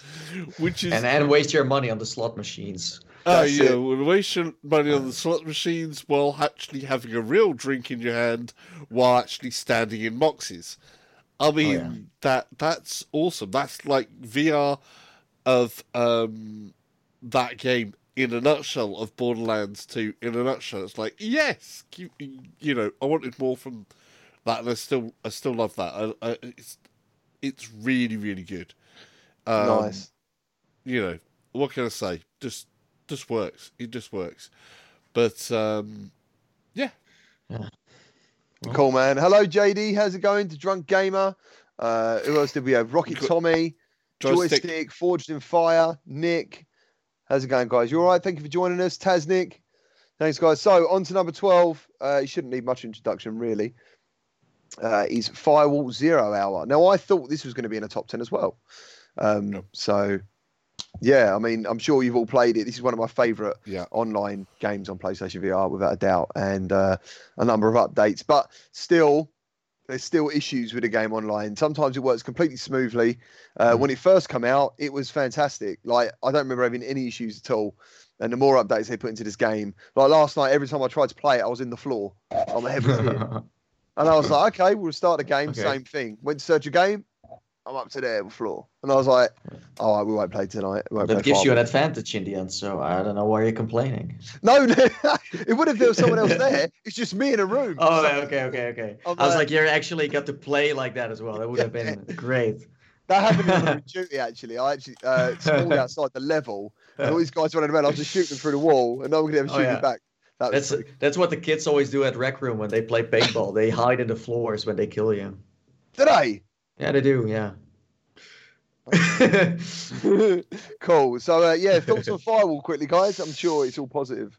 Oh yeah, yeah, totally, totally. Like I, I actually went to the office uh, where they where they made it, and and it's it's amazing. It's it's such a such a great you know tactical shooter. Um, one that I think uh, the the the PC community is very jealous of um, Yeah. because it's it's very unique um, and. Yeah, it's it's it's one of those reasons to buy PlayStation VR if you like shooters. I would say. Yeah, for sure. A lot of people picked up aim controllers because of this game. Yeah, without doubt. I mean, I Oh, remember yeah. being in the chat and um, I was talking to a guy in there, and Honor and Duty just come out, and Yeah. yeah, uh, yeah 32 players online. And I was Yeah. saying to him, dude, like, do you love aim? Do you love the aim controller? He went, yeah. And I was like, what other games have you played? And he said none. I was like, okay. and then I was like, uh, I just played a game called Honor and Duty. It's got 32 players online. He went, dude, that's impossible. oh yeah. I- Well, he's- I've just played it, and he was like, no, man, in virtuality, you can't do that. Yeah, I mean, I was like, okay, no worries. That's, I won't Plus- this game is like the best community manager of all Yes. video games, if you know what I mean. I'm, I'm totally biased here. Never mind. Yeah, yeah, Frank's awesome, dude. Frank's awesome. So Lincoln, talk to me about Firewall Zero Hour. And R777, he's a massive fan. He is moist in the chat. Firewall, clearly. He's, uh, he's splurging in the chat. Tradition, how's it going? Firewall was the moment that I was waiting for in VR. Not necessarily for this game, but first person shooter games in general. Because when I was still in the flat screen game, first person shooter games and sports games were my favorite games. Mhm. And when it comes to first person shooter games, even flat screen games, the next iteration of the game, you want it to be more immersive and more interactive and more realism. And VR is the top. You can't get any higher than that when it comes to first person shooter games than to play them in VR. To actually be inside this game, shooting at people, trying to avoid getting shot at. So this Yeah, was sure. the moment that I was waiting for. All the days of motion sickness that I had to put up with in the beginning. Oh, Uh, getting past the point where I was thinking about selling my PlayStation VR. And uh, when I decided to stick it out, it was like first person shooter games is what I was waiting for. We were still like about a year off. So around the time that um, Firewall Zero Hour was supposed to come out, there was other first person shooter games that was supposed to come out with um, Alvo. I think uh, what is now Zero Caliber was supposed to be uh, Special Forces VR or something like that. Yeah. and, Alvo's uh, uh, to PlayStation VR, though, I believe. Right. I understand he found a new um, investor or whatever the case may be, and I can't remember what the other game was. The other first person. You got. Zero killed. You got Zero Caliber. Yeah, One so- was in studios. A- around that time, we were starting to get a wave of first-person shooter games that was being advertised to come to the PlayStation format, and this was what I was waiting for. First, you know, we're finally going to get a real first-person shooter game. yeah, it's a Bravo fantastic. Team left me a little bit disappointed, but it was still the first step into a first-person shooter game on the PlayStation VR format. But Firewall was taking it to the next level with it being um, multiplayer. So Yeah. that was uh, and that was a memorable night for me because I did a three and a half hour podcast leading up to the midnight release of the game, and then after it released, I still did like another three hour stream of the game. So uh, all my time on the PlayStation VR format, that has to be my most memorable night. So that was the moment that I was waiting for. I'll I'll never forget it. Oh, that is lovely. South, you got a long way to go to get over that passionate story there. I don't know. What are you going to do? What are you going to do? It's good. It's really good. When Excellent. Right, it. moving on. So now When we're you're on playing to- it. I'm only joking. yeah, when when you're playing it, I have one thing that would probably fix it for me, and it's to do about actually getting into the game and playing the game, because uh, it has a set time. You know, there's set timers. You have no uh, host migration. These are know what you're all the things, the bad points that people have already said and uh, put out there. And I think that's the one poor part of the game where it doesn't have the host migration. And I would like to have seen a ready up system instead of a set timer. Because Yeah, that agree. means that you can literally be waiting there for longer than you play a game. And that to me is the reverse way round of any game that I really want to play. It because it's got the gameplay and the mechanics to be there and go right, ready, guys, go, go, go, play, go, go, and constantly do that as a stream. But you have to wait for a timer. And Yeah. that is and it's, it's not round. Like just- it, its if they'd have done heel. best of three, it would have made it completely different. Yeah. So, and I've always said that. And but I don't make VR games, and uh, as like No. Nathie was touching earlier as well, it, there's a lot that goes into Th- this. oh yeah, uh, especially there- online. There is, So, yeah. but I I think that's the one thing. For me personally, if they had a ready up system, that would help a lot. Yeah, true. Thank you, Robin, ever so much for that donation and spurring everyone to like the video. Cheers, man. Thank you ever so much. Uh, Jimster, how's it going, man? Keith Hunt. Uh, Oh, have I missed God. anyone out of saying hello to? Would like to say Crazy hello to everyone? DLG27, nice man. So now, number 11. We're nearly in the top 10. I wish I had some sort of jingle like top, like top of the pops to go with that, but I haven't. is Moss, uh, which is on all systems now. Uh, I believe you can play it on the Quest, which I have played it.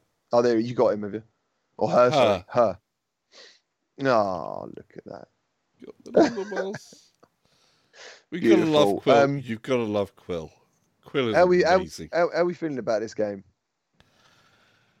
I think it's obvious. I got the little statue of Quill here, and uh, it's just I, I I like the approach that this game took. It's different to a lot of what other people uh, do. It took the story, it took the emotion, it took feelings, and it makes that connection in VR. It you know, as out of body as you are as a floating head and ball, a, a ball, you know, a little ball thing. Um, it it worked so well because I mean you are controlling Quill as well, but you're also interacting with Quill in a different way through sign language, from being able to pet her head and uh, scruff you off, your, you know, giving a high five and pointers and the animation, and it all engages you into the story, the detail and all the detailing. Like um, if you ever wanted to live through a uh, living, breathing, magical storybook, Moss is the way to do it. I mean, literally, it starts with a storybook that moves. It does the whole white flash thing. Then you're there in the book, and when you move from scene to scene, I don't know if you've noticed that, but you can hear the pages turning of the book Yeah, as you go from scene to scene. The sound design, the uh, graphics, all the attention to detail in this game is exactly where it needs to be. It tells a story well, it does the sound well, it does the graphics well, it does the gameplay well, and it builds on emotions. So for me, um, it's one that I'm passionate about as a game. I really can't wait to play the second one. And it's is there a second one? Have they confirmed there's a second one? So they've done some DLC, didn't they? let, let, let, let me put it this way. I mean, come on. You, if, if PlayStation had the uh, thing going along that it's the next gen, and now they've gone, okay, we can officially say it's called PlayStation 5, people. We're calling it PlayStation 5. If there isn't a second Moss, it's like, if there's not a chapter 2, then something's wrong with the universe. All right, fair enough. It's a book two, yeah. What about you, Nathie? I take it. Yeah. I mean, to, I always thought about a model village when I saw this game. It's what it reminded me of. Like you're a giant in a model village when you play this. Yeah, so so again, like third person mixed with first person, genius concept, Mm. um, and yeah, a- a- as you know, as you as you guys mentioned, like you can you can uh, interact with the world around you with your controllers. Um, you can also feel uh, Quill's heartbeat, what I think is like super awesome and really lets you build up a personal like you know relationship with this character. Also, uh, female protagonists in in VR games are rare, so this is Yeah. this is uh, you know great to see. It's, it's awesome. It's beautiful. It's it's cute. It's it's everything. Um, and uh, I'm sure there is going to be a, a part two. Um, when I was at E3, even that Moss was out for a while, they had a little booth where you could take a photo with Quill. They had like this hologram that you could interact with. Um, Oh. and that shows enough of like even you know Oculus seeing the potential of what this is and how good it is. So yeah, you still see it around, and of course the statues that they have been giving away. Um, and and if if you are a big fan of uh, you know Moss, I would recommend you uh, going to uh, the merch store they have because they have all kinds of beautiful designs of you know Quill. Yeah. Um, so I, I would totally recommend uh, you know diving into that. But yeah, uh, amazing game. Sweet. What about you, Lincoln? You played this one? yes, I do have this game. In fact, uh, when I bought my PlayStation VR, the second headset, um, it was, I think it was the Moss Astrobot bundle that I caught on clearance.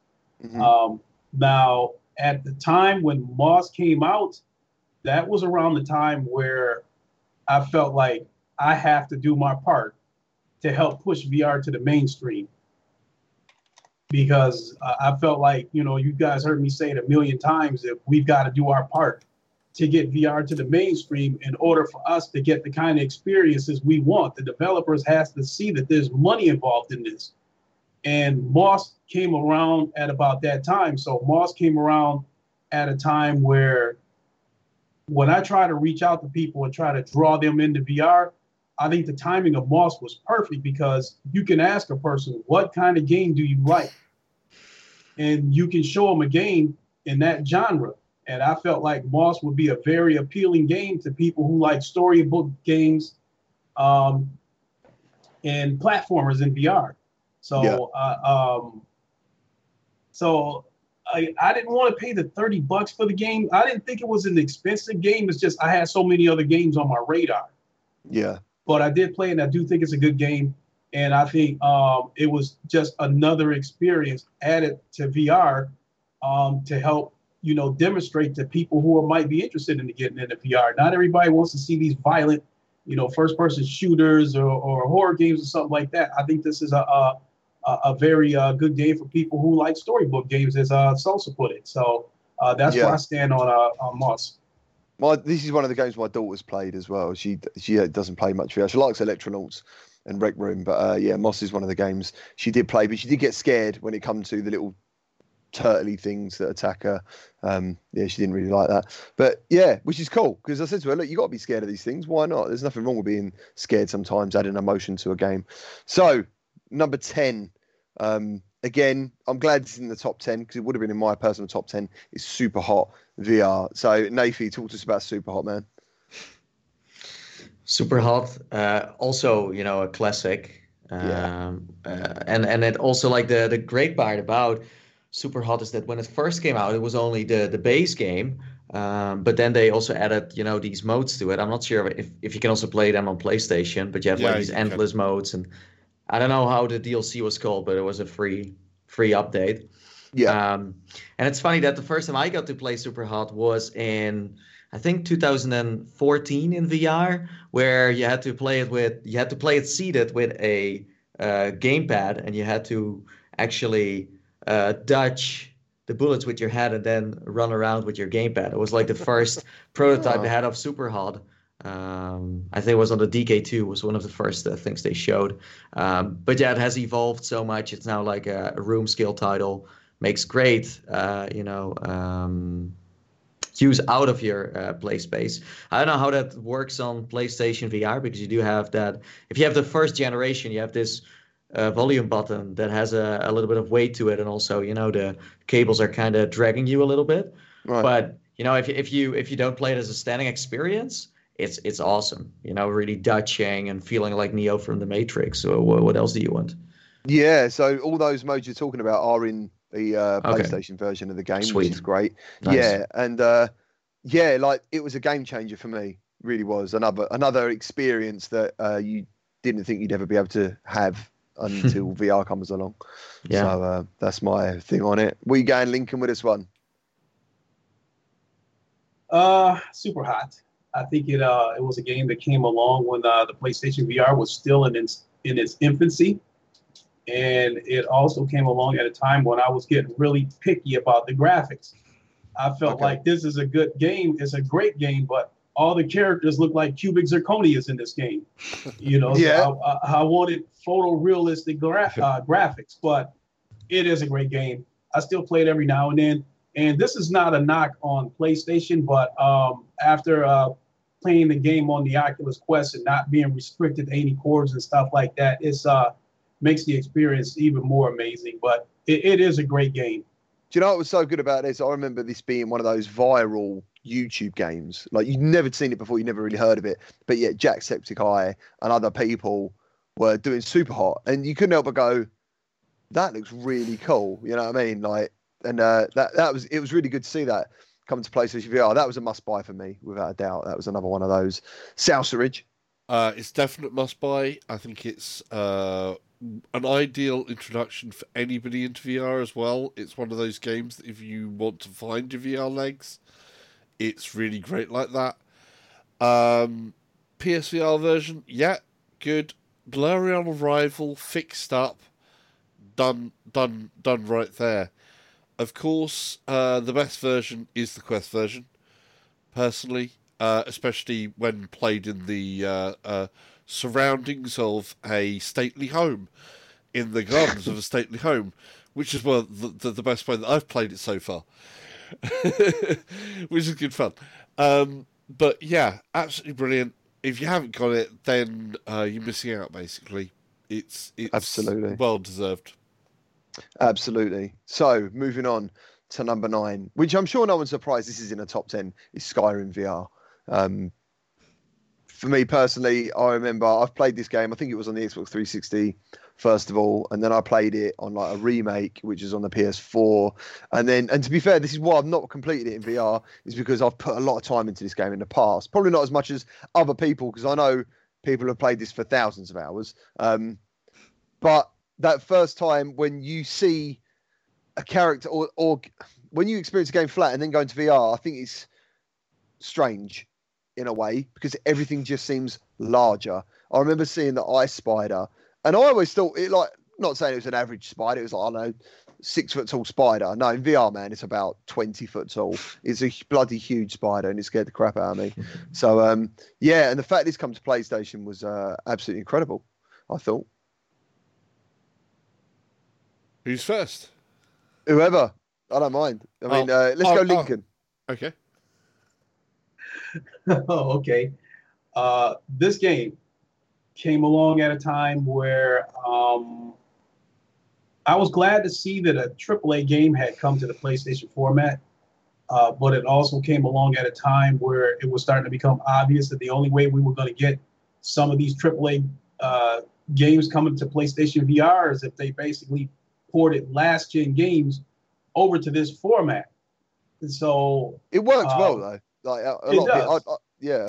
But it became obvious, you know, that uh, the current hardware limitations, it, you know, you definitely weren't going to see, um, say, a God of War on the PlayStation format because it would have been so limited and so watered down that I don't think it would have been worth them even, you know, putting the time into it. But this game right here, it was at a stage where I was like, hey, you know, even if it's last gen, we're getting something AAA. I was like, this is a start. So, yeah. uh, but I knew, like, I know that this game is has a lot of, you know, uh, gameplay in it. You know, a lot of hours of gameplay. I did have the game at one point. I did dabble around with it, but I knew I was not going to be playing this game for 80 or 100 hours or whatever case may be. Um, but I still think it was uh, I still think it was great that it was another step closer of us getting AAA games on the PlayStation VR format, even if it was last gen. Nice. Go in his house. There's a, a thing like you played on the flat screen. I never played Skyrim uh, on flat screen. Oh I would have loved that. It didn't. It didn't appeal to me at all as a flat screen game. As a VR game, it's like, oh my god, yes, please jack me in. You know, um, it it's everything that you you know. For me, it that's what VR really embodies, is that it's not playing on a screen. It's not playing escapism that way. It's escaping into something completely different from your everyday life, your everyday world, everything there, and you can explore a world in full, in real. Um, and that really did appeal to me about uh, Skyrim VR. And um, yeah, so I've got I've got hundreds of hours into it. Unfortunately, many of those hours was me repeating one the same part of the game over and over again on different systems to make comparison videos, um, which is really annoying. So I should be a lot further along in story than I am. Um, but you know, so I've I've spent uh, roughly about uh, eight different playthroughs of the same section of story. Eight. Yeah, yeah. Oh, I couldn't do that, man. I could do it twice, maybe, or three times, but that'd be me. I couldn't do When I play times. in private, though, um, I'm playing it on PC uh, in a fully modded version of the game. I thought he was going to say in a thong for some reason. I was like, No, where's he going with don't that? yeah, don't go there. I thought it was a In PC private. channel here. I thought it was a PC channel here. Um, nobody wants that.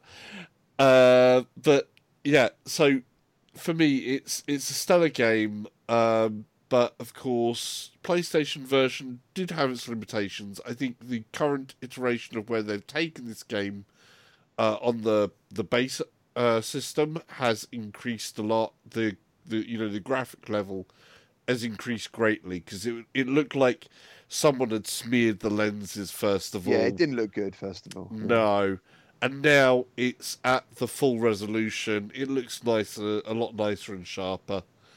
Um, amazing game. The only thing that holds it back on PSVR is the moves, which you get used to. But compared to playing it with touch controllers, it's not as easy. Cool. That's, Nathan? that's, that's it. Yeah, so I Skyrim VR, just like that moment where they announced Skyrim VR and Fallout VR, and then also Doom because they all you know got announced at the same time. It's like, wow, this is a great moment uh, for VR for sure. Because you know when you played Skyrim in VR on whatever system, you get a glimpse of what mainstream games will look like to a certain degree. Maybe not gameplay wise because it's still a part and it does play like that and does feel like that some things are missing that you would get in a in a built from the ground up for VR Yeah. title. Um, um, but yeah, besides that, it's awesome. It is again a little bit overwhelming controls wise. I played it on PlayStation VR as well. Uh, of course, I'm not uh, a wintered player, so for me, having to figure it out with the moves was kind of hard because there was a menu within a menu, and there were, let's say, the problem is with porting over games is that they have too many button combinations and they just simply don't fit into a controller, and then they have to find a way to to just make some kind of rabbit hole system where you first press this and then press that and then get somewhere. Um, so that was kind of hard. Of course, combat wise, it was fine, but quickly going into your menu to heal yourself up or to Yeah. get something was was just a little slow for me. Um, No, I completely agree. Even like whenever I played it, it's one of the, that's the problem being like supporting VR the way a lot of us do, and uh, making these videos. Is you jump from game to game to game to game. Well, to go back to Skyrim, same as No Man's Sky on a Mhm. whim. oh yeah, no Man's. Sky, same same thing. Yeah, same it's thing. tough. It's tough. You But it's again also because of the part. Like parts are usually like if, if it was made from the ground for VR, you would have grabbed your backpack. Maybe there was a menu in there, or you had like some kind of watch. Uh, of course, you didn't have watches in Skyrim, but something that would work, right? Like maybe you would hold your sword on the side and could see your health meter on there. Or I mean, Yeah, there are so many examples of how you could do it. But yeah, Skyrim, great push uh, for VR. The only thing I was worried about back then was there were so many parts coming out that I was like, I just don't hope that this is going to be the standard because, you know, parts are nice to a certain degree, but if everyone thinks that's VR, then we're going to have a problem. Um, You end Yeah. up with so it's nice as an extra, but it Yeah. shouldn't be the standard. Yeah. And, and I think we're at that now, aren't we? We're getting Yeah, well, we don't see that many parts at the moment, uh, and and maybe that's that's okay uh, too. Because, for example, No Man's Sky, even that, yeah, people were very hyped up for it. It it if it was a real proper VR game, and it was actually like super epic, then it would have had a total different effect on on the VR industry than it would have now. You know, it's it was a it's a it's a fun game, No Man's Sky, but imagine if it was a built from the ground up for a VR game. Uh, Yeah. Then it would have had a total different, you know, response from the community. yeah. Just drop it in there. I believe uh, Mike VR Oasis hasn't played Skyrim. Is that correct? That is, yeah, that is correct. Yeah. Yeah, I know, right? Yeah, it's super, uh, super funny. I still think he hasn't played it. No. I can't actually believe that, especially with Zim, who is like mad for Skyrim. Anyway. Yeah, yeah, true. So, yeah. um, I, I think Yeah. it's just one of those things. Like I said on the flat screen, it, there are games that, simply speaking, do not appeal to certain people, no matter how Yeah, they know. are. Um, Yeah. But and I think Skyrim is one of those. Like I say, I never gave it a second look on the flat screen. Um, and when it first got announced, there was a lot of negativity around it wasn't built for VR. It's failing it in this way. Then they just before release they had some other gameplay of actually being played by someone. That's what made me convince me to go. Okay, I'm definitely buying into this game. It's still Um, got some of the best music though, as well. That opening tune very dramatic, very is dramatic, yeah. fantastic. And yeah, So- we should move on. Move on. In at number eight is a game that doesn't need an introduction if you're on PlayStation VR because it come out on PS Plus. It's Wipeout Omega Collection. Um, still, in my mind, and now I'm doing PC VR on the channel as well, the best uh, futuristic racer available. That's my that's my spin on it. Nathie, would you reckon on this one? It's intense.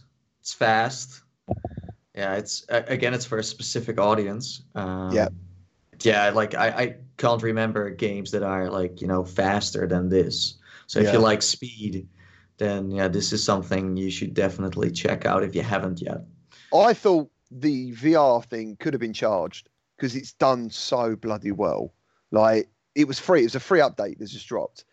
It was incredible. I, it could have been a standalone game, is what I'm saying. Oh, yeah. When you sit, that's what I'm saying. That's you know, I was trying to get. It's- there's uh, there's there's no other platform that has something like Wipeout. I, I know there is Redout uh, with their VR support, but it, it doesn't come close to to No. this at all. That's so right. so again, if if you like this stuff, then PlayStation VR is where you need to be at.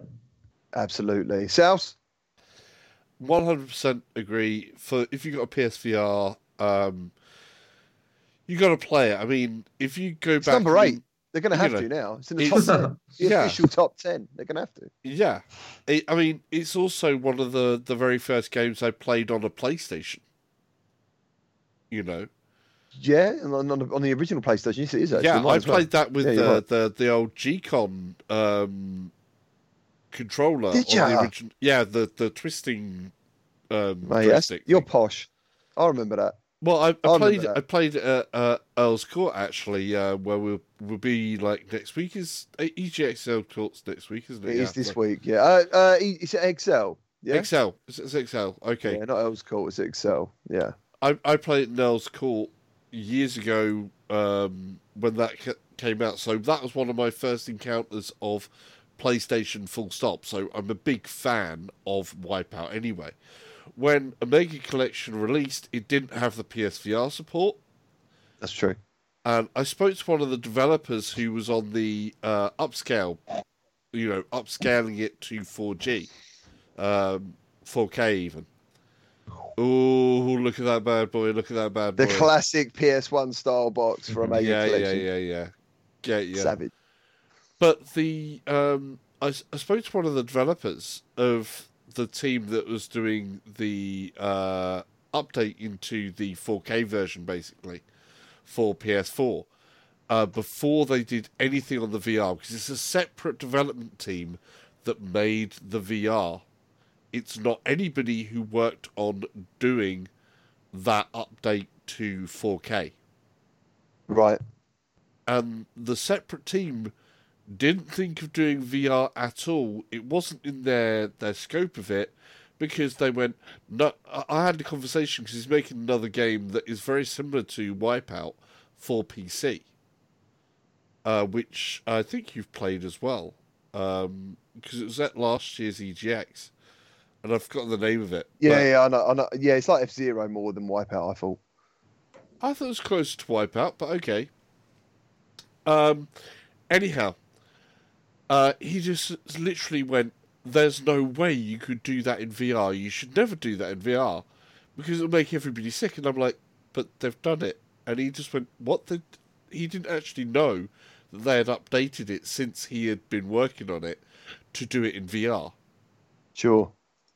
And I'm like, why aren't you doing this in VR? It's it's a no brainer now. And that is the thing that it lived up to everything I wanted from it. Wipeout Yeah, it lived up to everyone's lived expectations. every single expectation I have of it. The graphics are there. It's a best example in class of graphics. It's great racing, great action, and it's three games all there for like under twenty quid. It was, yeah. I bought it flat for 22, that, that limited edition thing. Yeah, excellent, man. So on to number seven. This is, uh, I thought it was going to be high. I don't know how people are going to react to this. Is uh, No Man's Sky. Hold it. I got to Yeah. get mine in. I got to get mine in What's that? What you got to do? on on wipeout. Oh, sorry, dude. Sorry, I do apologise. Some, It's, Sal, uh, no, but Salsa, when he talks, sometimes I, I forget that someone else hasn't spoken. I do apologise. That's Go no problem. Take it away, Uh, man. Sorry. you know, I'm a racing fanatic. I, I love racing sims. And after Drive Club VR, uh, PlayStation VR was starving for racing games. It's, well, it kind of still is, isn't it? Really. Um, Yeah. People really want more driving games on there, and that's So, a lot of people end up moving on. So yeah. yeah, so I was wanting racing games so bad on PlayStation VR. I didn't care if it was a skateboard racing game. I wanted, you know. Uh, so I was I recently offered a game in wheelchairs. I think it was. Was it I would have took. I would have taken that too. Yeah. Uh, tricycles, anything. Yeah. I got Wipeout at a PlayStation flash sale for five bucks, Wow. Mate, you're, was, the, you're the king. of- King of cheap. It's good. yeah. It, well, uh, it was. It wasn't a situation because I barely knew about Wipeout, but PlayStation can't stay out of my pockets because they're always having flash sales. You go Yeah. in there, you see a game that would normally be 60 bucks, and you see it for like 10 bucks, especially if a game that you were in the middle of the road about, you got to jump on it. Yeah, they got a really good sale on now as well. Yeah. So five bucks for a VR game that's, you know, a full blown AAA game as far as I'm concerned, and you get the VR part of it as well, that's a can't miss. So I had to jump on it, and it turned out to be a very good game. Um, And I did enjoy it. And in fact, I believe I played this game with Joystick Guru a couple of times. I had a pretty good time with him. So, uh, Yeah, man. He's um he's very competitive, yeah, and I think because this does eight players as well. Uh, some games like, for example, Gran Turismo, you can't have more than one car on the track, or two now, isn't it? Because you've got a time trial mode, but you still can't have multiplayer. Um, and yet this does. I think it's fo- six to eight players. I think it's eight actually. You know, Uh, and, and Wipeout was the game that made me have questions. Why don't we have more multiplayer racing games on the PlayStation format? And why can't they look this good? Drive Club Because- is uh, the same. That's, uh, that's got multiplayer. You know, uh, but it's Ooh. extremely blurry. That's my big issue with Yeah. uh, Drive quite Club. Yeah. Drive Club feels like you have a cardboard car strapped to your to your actual body, and then you're driving around. That's what uh, Drive Club was. By comparison, definitely. By comparison. Yeah, there's also drifting issues in uh, Drive Club because I like when I did the replay, I, I replayed a race that I ran, so it puts you in the driver in the uh, passenger side, so you can see the driver of the car. But as the replay went on, the screen started to drift. Next thing you know, I was like turning sideways, Right. Okay. and I had to I had to keep hitting the options button to recenter it to put me back facing the road instead of you know looking at grass and looking at stuff behind me. Yeah, I mean, we should personally, move on from that Club. one, though. I do, I do too. But um, but yeah, Drive Club did have its issues, and um, Wipeout was definitely that game that looked great, it played great, and I didn't have any problems with it. And the the multiplayer was appealing. Yeah, it ticks all the boxes, absolutely. And uh, as you said earlier, it was PS Plus. I believe it was last month. Uh, Wipeout Vacation was available. So on to number seven. No surprise now is uh, No Man's Sky, which I was a little bit when I sort of worked this all out with Discord, with the community, with a Facebook group. Some people have told me like they can't get out of this game. yeah. Like this is their best VR game. So, um, and I can see why. Don't get me wrong. Like I remember the hype for this game. This was like a controversial game, wasn't it? Back in the day, it got in the headlines for kind of all the wrong reasons. Um, yeah. When I remember, I was following the hype basically, and it sounded like kind of a dream game, like everything you'd ever want.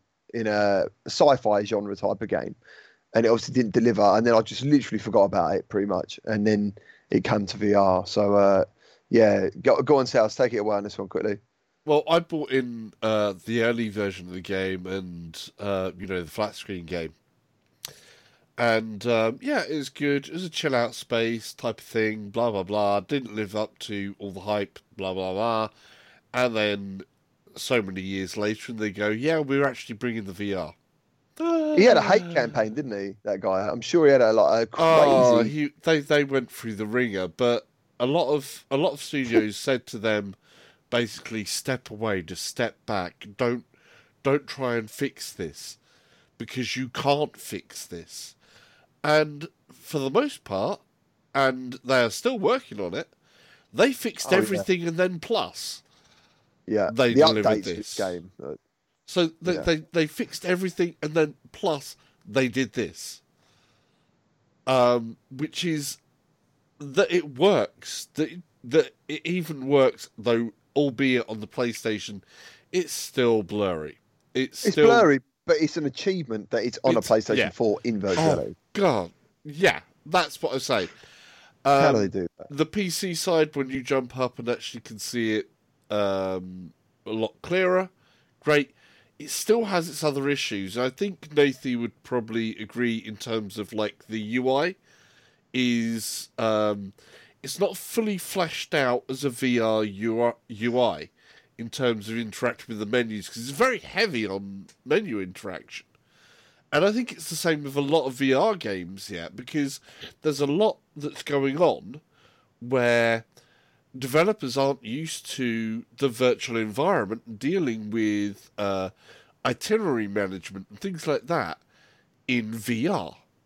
Yeah, for sure. And and that's the one failing. But to have everything that it's got, it's an entire universe. You can Absolutely. spend e- eternity and an extra lifetime in that one game. Yeah, Hmm. for sure. What about you, Lincoln? How you doing about No Man's Sky? Because I know you. Try- I think you've played it on both systems as well, haven't you? And you finally rested up on the PlayStation version, wasn't it? In the end. Yeah, I think uh, one, um, you know, first of all, as far as first, uh, both versions go, the PlayStation version was, ex- you know, it was blurry. Um, I think they made improvements over time, and I think now, at least to me, the game looks clean enough that it doesn't matter to me which platform I play it on. Now, don't get me wrong. Oh, we got echo here. Yes. Yeah, still there. Okay. It's gone now. Uh, all right. Uh, the PC version is still noticeably cleaner, no question about that. yeah. But as far as the impact this game had, this was the breakthrough moment for VR. When this game first came out, there was some issues with the launch, you know, some problems, what have you. Um, over time, they worked it out with features, content, what have you, and the perception of this game went from negative to positive to being one of the most, uh, I think, one of the more popular games um, on console. yeah, man. Yeah, With people lost it. People lost it when they said this was coming to VR. Right. That was the that was the breakthrough moment for VR.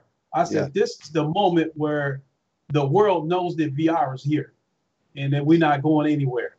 Um, and I think this was the moment where people who were only remotely interested in VR said, okay, now I'm curious. Now you got my attention. Now I might take a look at this VR thing somewhere down the road. So, Yeah. um, so I think that coming to VR was huge. It was a it was a big big moment.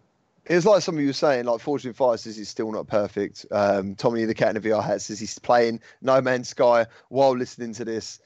so uh, yeah, as far as I, I think it's a game that everyone's got as well because you could pick it up dirt cheap. Oh yeah. I think I picked this up for like seven quid or It's- something. So it's it really was. Uh, cheap, so yeah, it Nathan, what is. do you think of No Man's Sky, man? Was you and did you play it before? Did you play it before? VR? Yeah, yeah, I did play it before. I played it also in the. Well, I didn't. I didn't buy it based on all the promises. Uh, I bought it after everything went like down.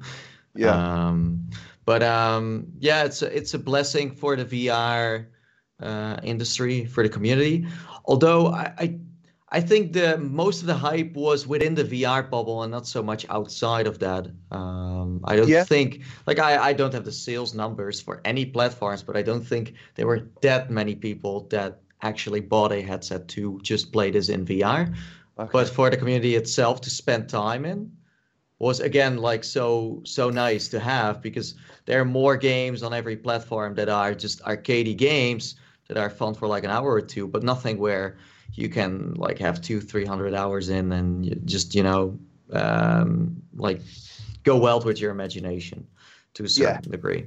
Yeah, absolutely. Yeah, and um, taking off and landing on another planet in this game is absolutely fantastic. Yeah. Uh, it never gets boring, man. Leaving, you know, entering the atmosphere and stuff is superb. Right, on to number six, which was the game that I kind of think sold the aim controller, which is Farpoint. This seemed to be the game that everyone needed. Do you know what I mean? Well- like when the aim, co- aim controller come along and Farpoint appeared, I was like, dude, I've got to get this because I, I don't know. I, I mean, a lot of people jumped in for Firewall, but for me, it was definitely Farpoint. Like, you know, I was surprised that not everyone got this. Mhm. Um, so yeah, did you play this, Nathan? Obviously. Yeah, yeah. I mean, Farpoint was bundled with the aim controller. I think it was the first game that Yeah. you could play with the aim that controller, controller. was uh, Did developed. Aim, Impulse Gear help design it as well? Yes, the guys did. who made this game. I think so. Yeah, Yeah. I think so. Uh, I, I and, and the bundle wasn't even that expensive. Um, you know? um, and yeah, the game itself um, was was just great because it was the first time you could actually hold something in your hands and, and feel it. Um, Yeah. There, it, this is something you, you can only do on PlayStation VR. Um, there is no other platform that has uh, some kind of type of gun that just works uh, with you know. It's like, of course, you have third party, but nothing that is branded by the company Yeah. itself. So what they made fits with your PlayStation VR set, fits with your PlayStation. It's just a nice package in, in total. And And you got the Again- joysticks. You got the yeah, and and, and, and, and, and even that you yeah, that like the, the the funny part is is that you have the thumbstick on the back and all these buttons and it just works. Um, and it improved light tracking as well. Where first the moves were kind of floating around, drifting a bit. This was kind of solving that issue. Uh, Yeah. uh, of course, there was still a bit of drifting, but less than. And that's why in Firewall you just want to use that, you know, gone. yeah, absolutely, absolutely. Go on, uh, Lincoln, give it to us. Uh, Farpoint, it is a first ballot Hall of Famer. This is the game that made me say, I'm here to stay with VR. Uh, Yeah. As as Nathan said, this was the game that introduced the aim controller, and um, it's a great story. At the time that it came out, I felt like it had some of the best graphics on the PlayStation VR format, and at the time, it was probably the most immersive game that I've ever played due to the aim controller. Yeah, man. Looking I- like a, a regular piece of plastic, but as soon as you pull that headset on, the gun's right there in front of you, so detailed, the nicks and scrapes and scratches on the gun, so in immersive, uh, so immersive in, um, and even though it was one v one when they brought player versus player to it, that was like that was the icing on the cake. Yeah. Um, I- I'm like, I can't draw up the words of how I felt when this game first came out. Uh, that's all I can really describe this game was. This was a game that said, "I'm here." You know, uh, I've developed a passion for VR, and it had to be this game that started that. Excellent. What about you, South? Uh, yeah, just 100% the uh, having the aim controller with this, uh, stepping into that whole FPS. This is the first for PlayStation VR. This is the first proper foray into FPS because of the the aim controller. Um, it's where you come in and you're going along and you're moving through the whole thing and you're aiming down a gun properly and you know all of this type of stuff it works and hits all the right buttons in all the right ways. And it's it's the first point where i went that is just yeah that just hands down knocked it knocked it out of the ballpark basically. Um it done a really good job. Though of course it also has another uh, issue for the game for me uh, that I get with all VR games is why did the first bit have to have so many bloody damn spiders in it? Oh, you don't like spiders? I don't really like spiders, I'm, man. I'm I'm completely arachnophobic. I'm actually a lot less arachnophobic now than I was before VR. Um, Right. I can actually deal with there being a spider in a room now without losing my shit over it. Um, it's so yeah. Um, I've I've always considered that any game with spiders in it, developers need to have a tick button that says replace all spiders with teddy bears. Um, just because um, they really freak me out. Just the thought of spiders sends uh, a chill down my spine. So obviously, Farpoint, where you've got spiders this size jumping at your face, is immediately uh, pretty intense. But still, uh, great that I had a gun to shoot them with. Excellent. Yeah, man. So now we're on the uh, top five now. In at number five is uh, Bring another game that I absolutely love, and I've played this probably more than most, and that would be uh, Until Dawn: Rush of Blood. Um, it kind of gave me uh, the House of the Dead game that I was always after, um, and it still does. I still love playing it. I played it last night again. Um, so yeah, give us uh, give us uh, some uh, thoughts on this one, Lincoln. Okay, uh, Until Dawn, Rush of Blood. Oh, you're scared games. You're scared, aren't you? You're a no, no, no, no, no, no. Yeah, you are. I am scared. But Yeah. Until Dawn, Rush of Blood is the first game that I said I'll play horror games if they are done like this. Okay. Because you've got you know you've got dual weapons and my Yeah. thought was simple shoot them before they get me then i got a chance to not die or get scared or whatever the case may be Yeah. uh, yeah, so yeah. I, I really did like it it was yes it was scary uh, Oh, especially if you miss a shot and they get through and get right in your face that was uh, kind of scary but um, Even the intro's scary. yeah. Even the intro's scary. Like this zombie thing comes out. What about you, Nathan? What do you think of this one? I haven't played this one. Ah. Ooh, I haven't. Man. You'll have to. Uh, you'll have to check it out if you get possible. I don't know if it's ever been a PS Plus game though. This one, I'm not sure. Yeah. It probably had. oh, It should have been if it if it wasn't. I'm, I've got a feeling it had been, but it's just weird if you compare this VR uh, experience to the actual game. It's like what what the heck happened there? Because Yeah. some Yeah. people thought it was like uh, an extension of, but that's not the case. It's Yeah. something different. yeah, oh, it's completely different. It's um because I think in the other one as well, which I thought was a really cool mechanic in like the third person uh, actual game, is when a scare thing comes up and you've got a camera, it films you, so it films your reaction. So there was me and my wife playing it, and she had a cup of tea next to me, and it's the jumps happened and it starts must be filming like a second before because she's gone like that with her tea, nearly put it on me and went like and caught it. And then like when we finished playing, it basically said you can replay these moments in, V- in and, and watch it again. And that was really cool. I thought that was a great mechanic. So yeah, because You everyone should loves with VR, zombies. man. Yeah, yeah, that would have been absolutely fantastic to uh, possibly record people's reactions while playing a game would be sensational. Like people would love to watch that. Well, Go on, Zouse. Um, of course, this one, as as I'm going to talk about everything else with it. Yeah, great, love it. Roller coasters, jump, you know, the Yeah, jump the scares, coasters, everything else like that.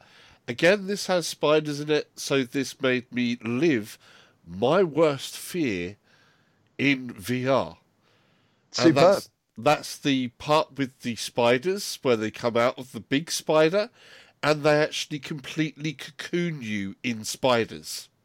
Yes, absolutely. I have the footage on my channel, of course, of me curling up on my seat in a ball while screaming my head off Oh man. because that happened. I literally screamed and I just go, "Oh, oh, okay," and then I'm a little bit incoherent with myself and like, "Oh, what the." You know, because I literally, that game literally made me live my worst nightmare. Yeah, that's why I love it though.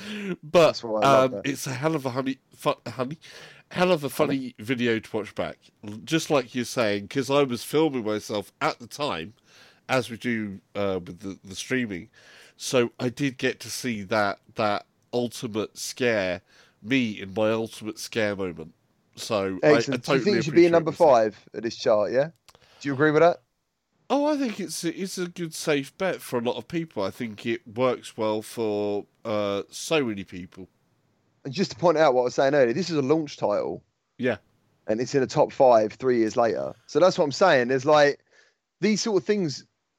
Uh, like I think if you went on a flat game kind of thing, that wouldn't happen. The older games wouldn't But necessarily be is, in the top this is 10. one of those. So like, Sorry, I I find it this is one of the, the, these titles that a lot of people who have people round to their house and try out VR and are very mean spirited put them into this game, and Yeah, that's man. why it gets up there in a, a top list because there's a lot of people who'd love to go here, try this out, and watch their friends go ah, you know. funny enough, um, DLG27 just said there's no better roller coaster experience in VR. So he actually has a good point. When I have someone round to play it, they are like feeling it, man. They they feel that. Oh, Scooby David's going, seven degrees of gaming, nice dude. I don't Nat. Drew, how's it going, guys? Right, so number four is, I believe, if I've made the video right, should be Blood and Truth, um, which uh, once again it goes against what we said a minute ago of older games. I expected Blood and Truth to be in the top five because it was like a movie experience. I thought, Nathie, obviously you've played this one, I'm assuming. Yeah, Yeah, what did you think? that's awesome. It's awesome Yeah. because I played the London Heist, so this was very satisfying to jump into. Yeah, Uh, man. And I thought the on rails part was was not that annoying as some people thought it would be, because it, it it was made in a way where you wouldn't miss out on anything. It was like scripted, but uh, it, it made sense the way they made it.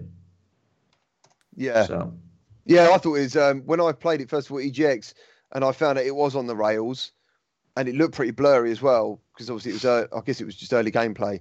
I was a bit like no because whenever I played, whenever I saw a video of it, I didn't know it was on the rails. Do you know what I'm saying? So Mm-hmm. Yeah, I got a true. bit like yeah, they could like, have been more straight up with that for sure. Yeah, yeah, it disappointed me a bit. I, I walked away because obviously I, Yeah, I thought didn't know either. gonna yeah, I didn't No. know either. yeah, it shot me. I was like, oh no, don't say that. And then you couldn't go back as well. Like if you went into cover somewhere ahead of you, you couldn't turn around and go back. So that was a bit gutting. Um, yeah, Sals, what do you think of this game?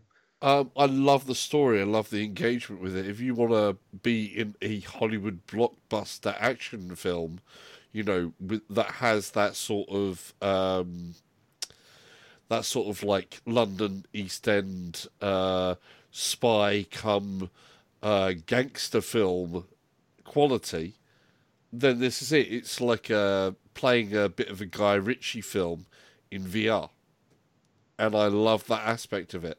Of course, the Yeah. movement system, like you say, you can move sideways and then you can move progress forwards and then move sideways. Yeah, in and out Um, of cover. That's right. You can move left and right in cover. Yeah, I forgot about that. yeah. Um, so it, it, I approached it from being in a living, uh, cinematic experience, Mhm. And it lived up to that side for me. It made me feel like I was immersed in that, and that that story and everything going along was great, and so I love it. Yeah, Yeah, needs to be there. same dude. I um I done this like I done this game in one live stream. I couldn't stop playing it. I was like, it felt like I was in a really good film. What about you, Lincoln? Uh, this game, Sony delivered. Uh, when the PlayStation VR was in its infancy, there was two games that I said we gotta have a sequel to them, and that was Batman Arkham and London Heist. So we gotta have a sequel to this game, um, and they delivered. And when this game came out, when I played it, I felt like this game should have been considered for VR Game of the Year, um, even if it was an on-rail game. I think uh, I think it had great graphics. Um, I think it was really fun. Uh, I think it had an incredible soundtrack. I mean, Yeah, it uh, does. There, Yeah. there was a part in the uh, when I was inside that nightclub, you know, and that song was like, "I'm coming for you, I'm coming for you." Man, I, I love that song. I, I've Yeah. even gone back and just listened to the soundtrack a couple of times without playing the game. Yeah, there's some Uh, great grime in there, like like in uh, UK grime music in there. I love it. It is good. Yeah, I love that. I love that. So, uh, an incredible game. I think Sony delivered with that game. Um, I think that game was worth every penny to me. Absolutely. So moving on to number three, uh, which I was also I don't. This is getting weird now, but it's Beat Saber. um, which I believe is is the best selling VR game currently. Is that right? Has it sold more units than any other VR game? Uh, It's still, sold I believe it is the only VR game that o- that sold over a over million a copies. million. Um, it is uh, it is number one. I did see an article just a couple of days ago that is Yeah. number one on the PlayStation VR charts for the third month in a row, and it has hit number one several times this year. Yeah.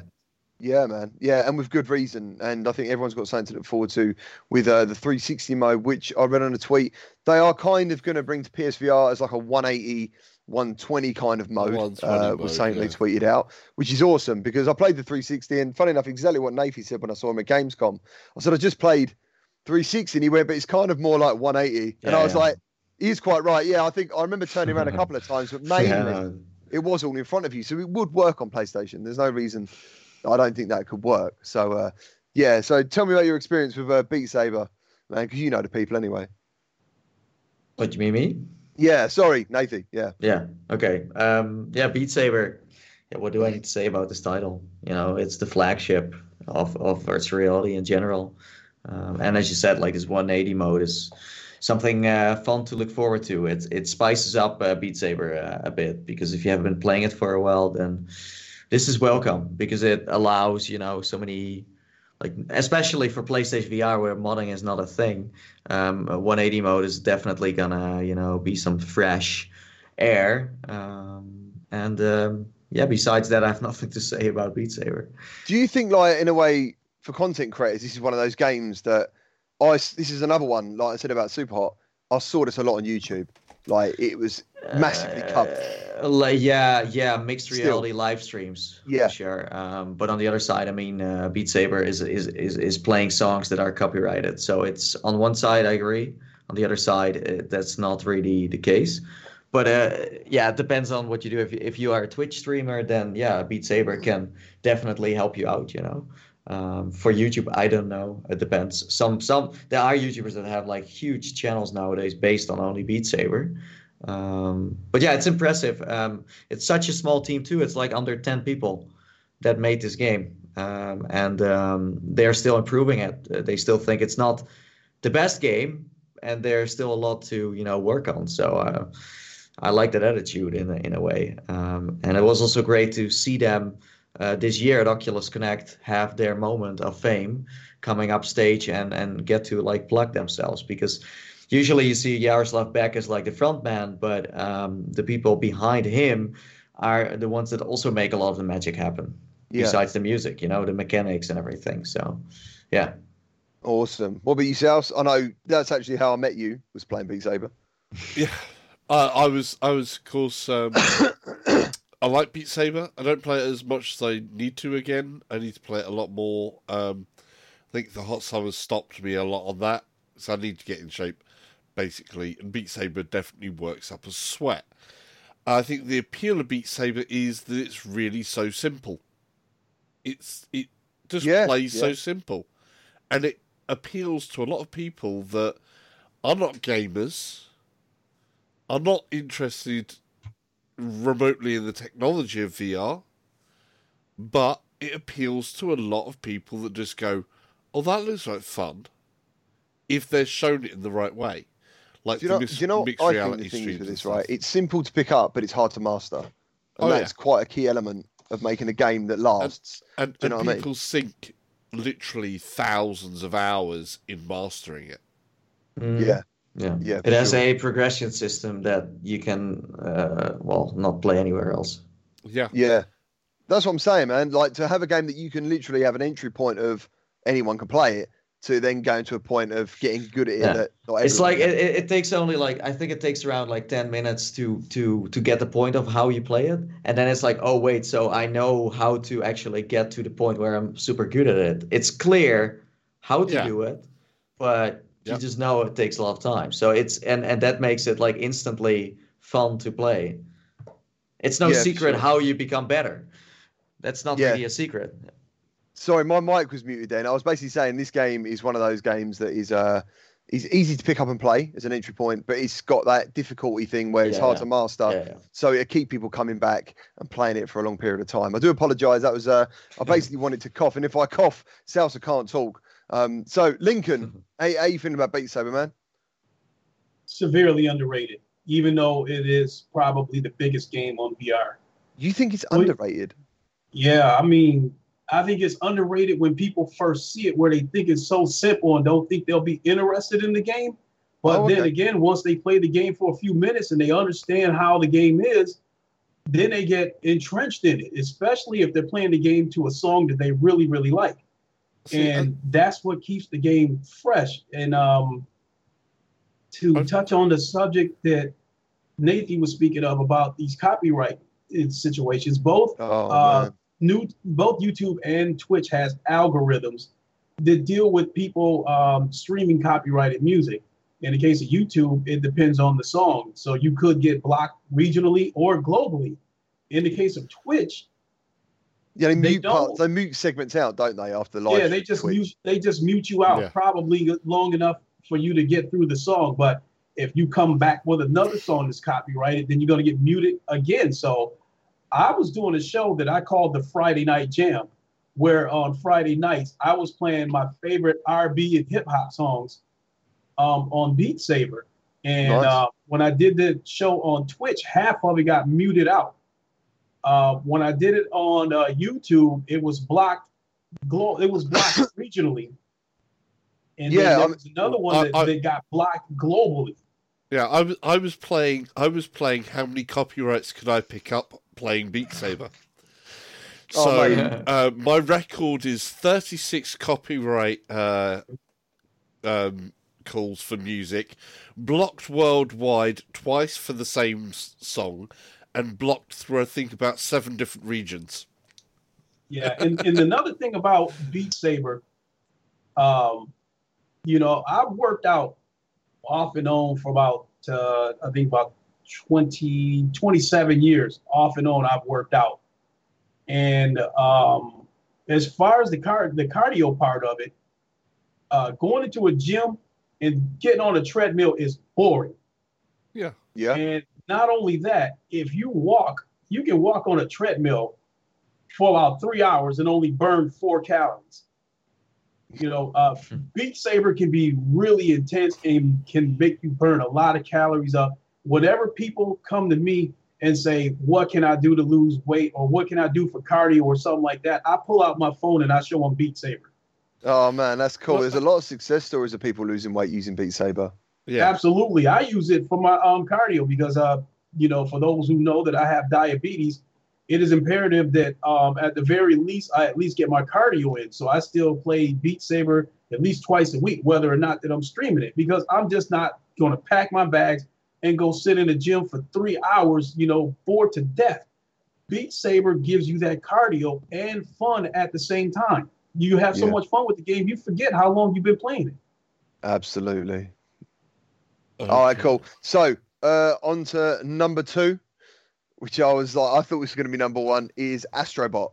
Um, yeah, I thought it was going to be number one personally, uh, Hmm. just because it's got a wider appeal than what is number one in our list.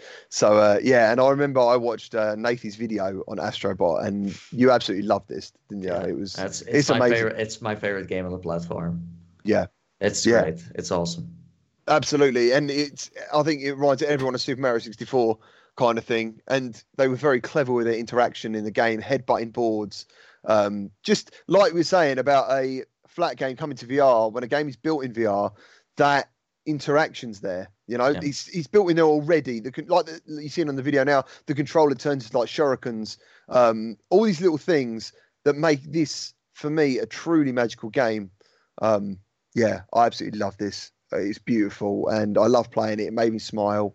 Getting that water in your face. I can't remember what level it was, and it reminded me of Sonic Adventure on Dreamcast, where you're going through the boat, or the dolphins bring you down, and then there was waves hitting my face, dude, and I was like, "This is bloody amazing! How have they graphically as well? Again, when anyone ever doubts PlayStation graphics, do you know what I'm saying? This is uh this is a good one. So, Lincoln, how you feeling about Astrobot? You're muted, dude. Sorry about Nice. that. That's why I Oh. done it earlier. I thought I thought Astrobot was a breath of fresh air. uh, a lot of fun, and another game that I thought was underrated. Yeah. Um, when I first saw the game, I was like, okay, uh, a platformer. Um, and I don't know. Again, when I when I got the game, it was part of that Moss bundle that I bought when I bought my second PlayStation VR headset. So when I played the game, I said, okay, I can see why the critics were saying that this is VR's version of uh, of Mario World. Or, Yeah. you know, one of the Mario games. Um, and I felt like that this game was so good that um, this is going to be PlayStation VR's mascot, the Astrobot. That It kind of was. yeah.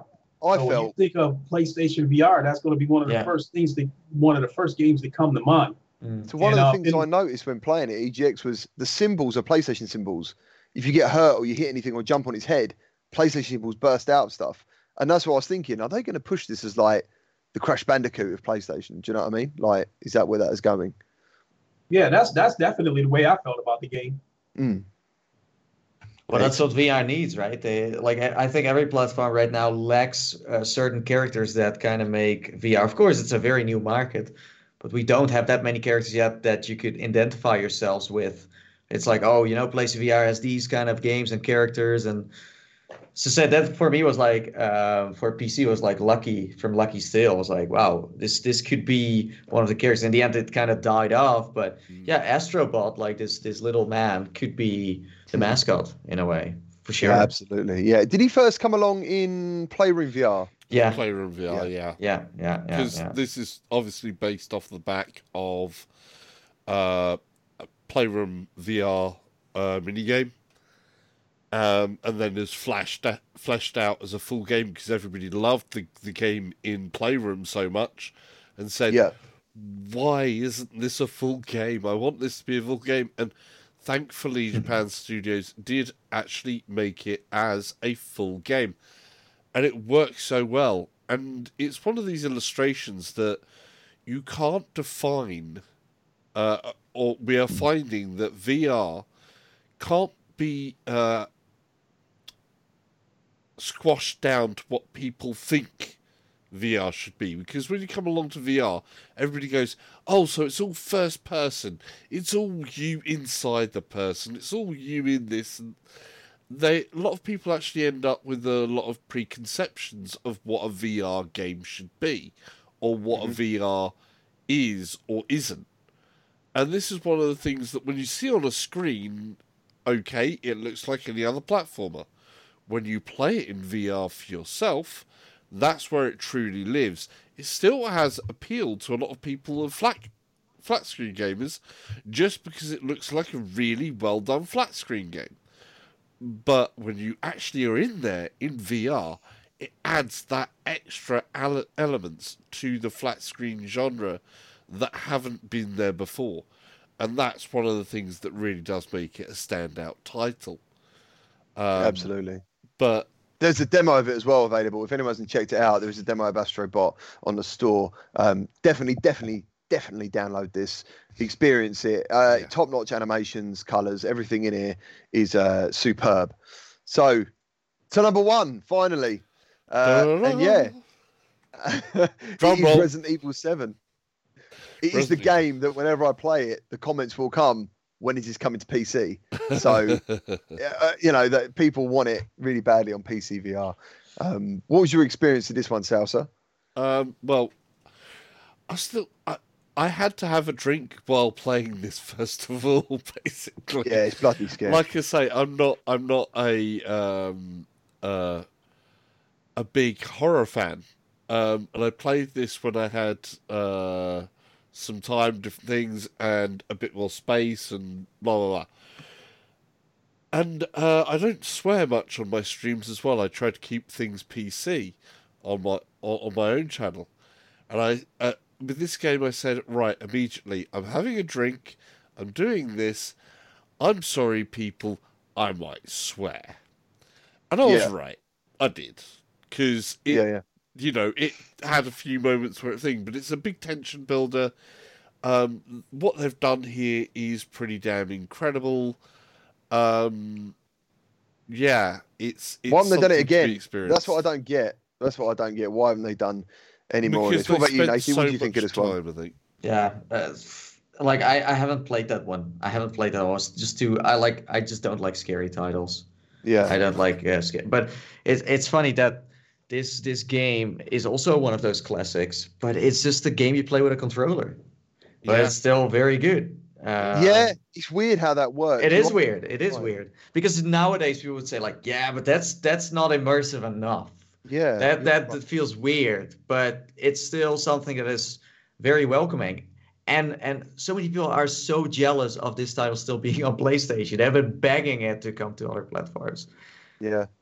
Yeah. I just remember the one thing about this game, and I say it all the time, is that I've never played a game where I felt someone safe, like until I got the shot. I got the shotgun, and I was like, I'm ready. I'm fine. I can walk around this corner. Yeah, yeah. I'm not panicking. Um, and yeah, you're absolutely right. It's funny you should touch on the DualShock thing, um, because in a way, yeah, the, people would normally say now, "What this has got move support."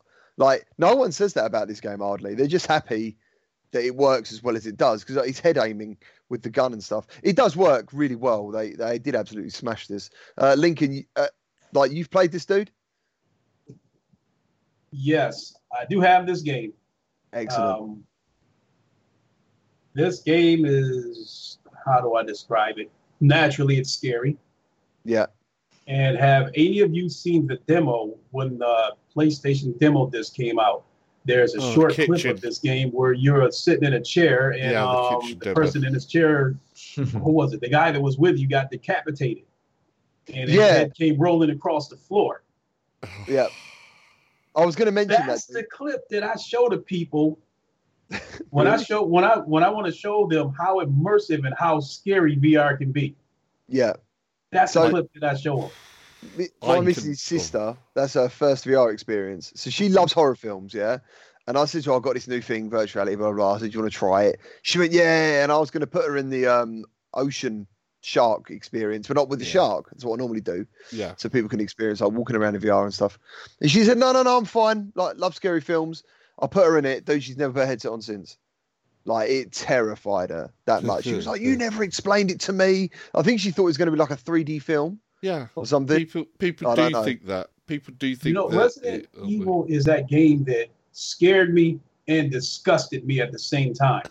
Yeah. It, it scared me because you trying to help that girl get out of there, but you know she like changing like the weather on you. Next one minute she turned into a oh, oh, demon. Spoilers, spoilers. Keep uh, keep all the spoilers. Yeah, I, I won't go any further than that. But I all but I can also say this about the game without it being any spoilers.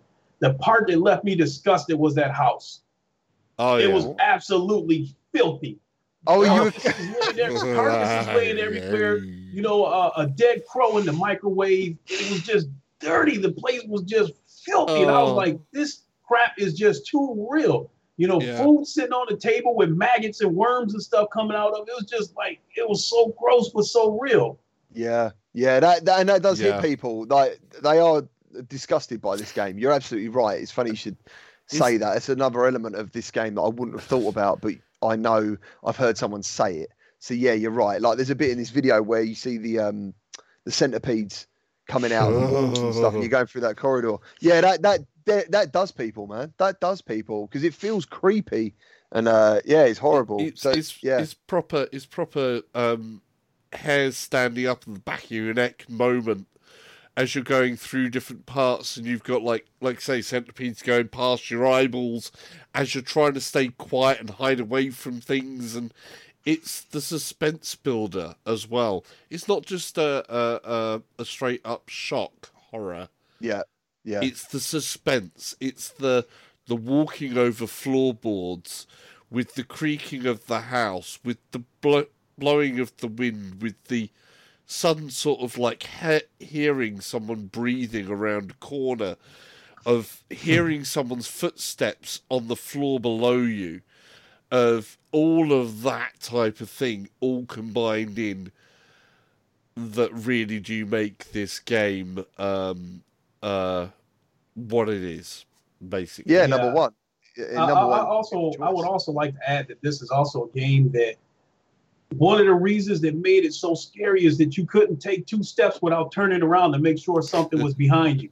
every time you opened the door, you had to open it slowly and look around before you go in there. It was True. like, you know, it was just, it was tense. You, you know, this, you cannot relax playing this game. I've completed this game four or five times. Wow. I love it. Yeah, I absolutely love it. I love this game. It's fantastic. I don't really get bored. I like to leave it a good bit. Like this live stream I'll be doing every other weekend is because I've like not played it for like eight months, nine months, and I try and wait um, for it to sort of age in my memory. Nathan, do you need to get gone, dude? Was you saying earlier? Um, yeah. Well, I Yeah? don't know. Like, how long have we been going? well, Uh, we've been we've been going Long. two and a half hours. It's so, crazy. uh, I said I said you were going to try to put it like under two hours, but I think we Oh, failed. I think Yeah, we failed. did. We did. Yeah. But we got to Dang it. number one. We got to number one.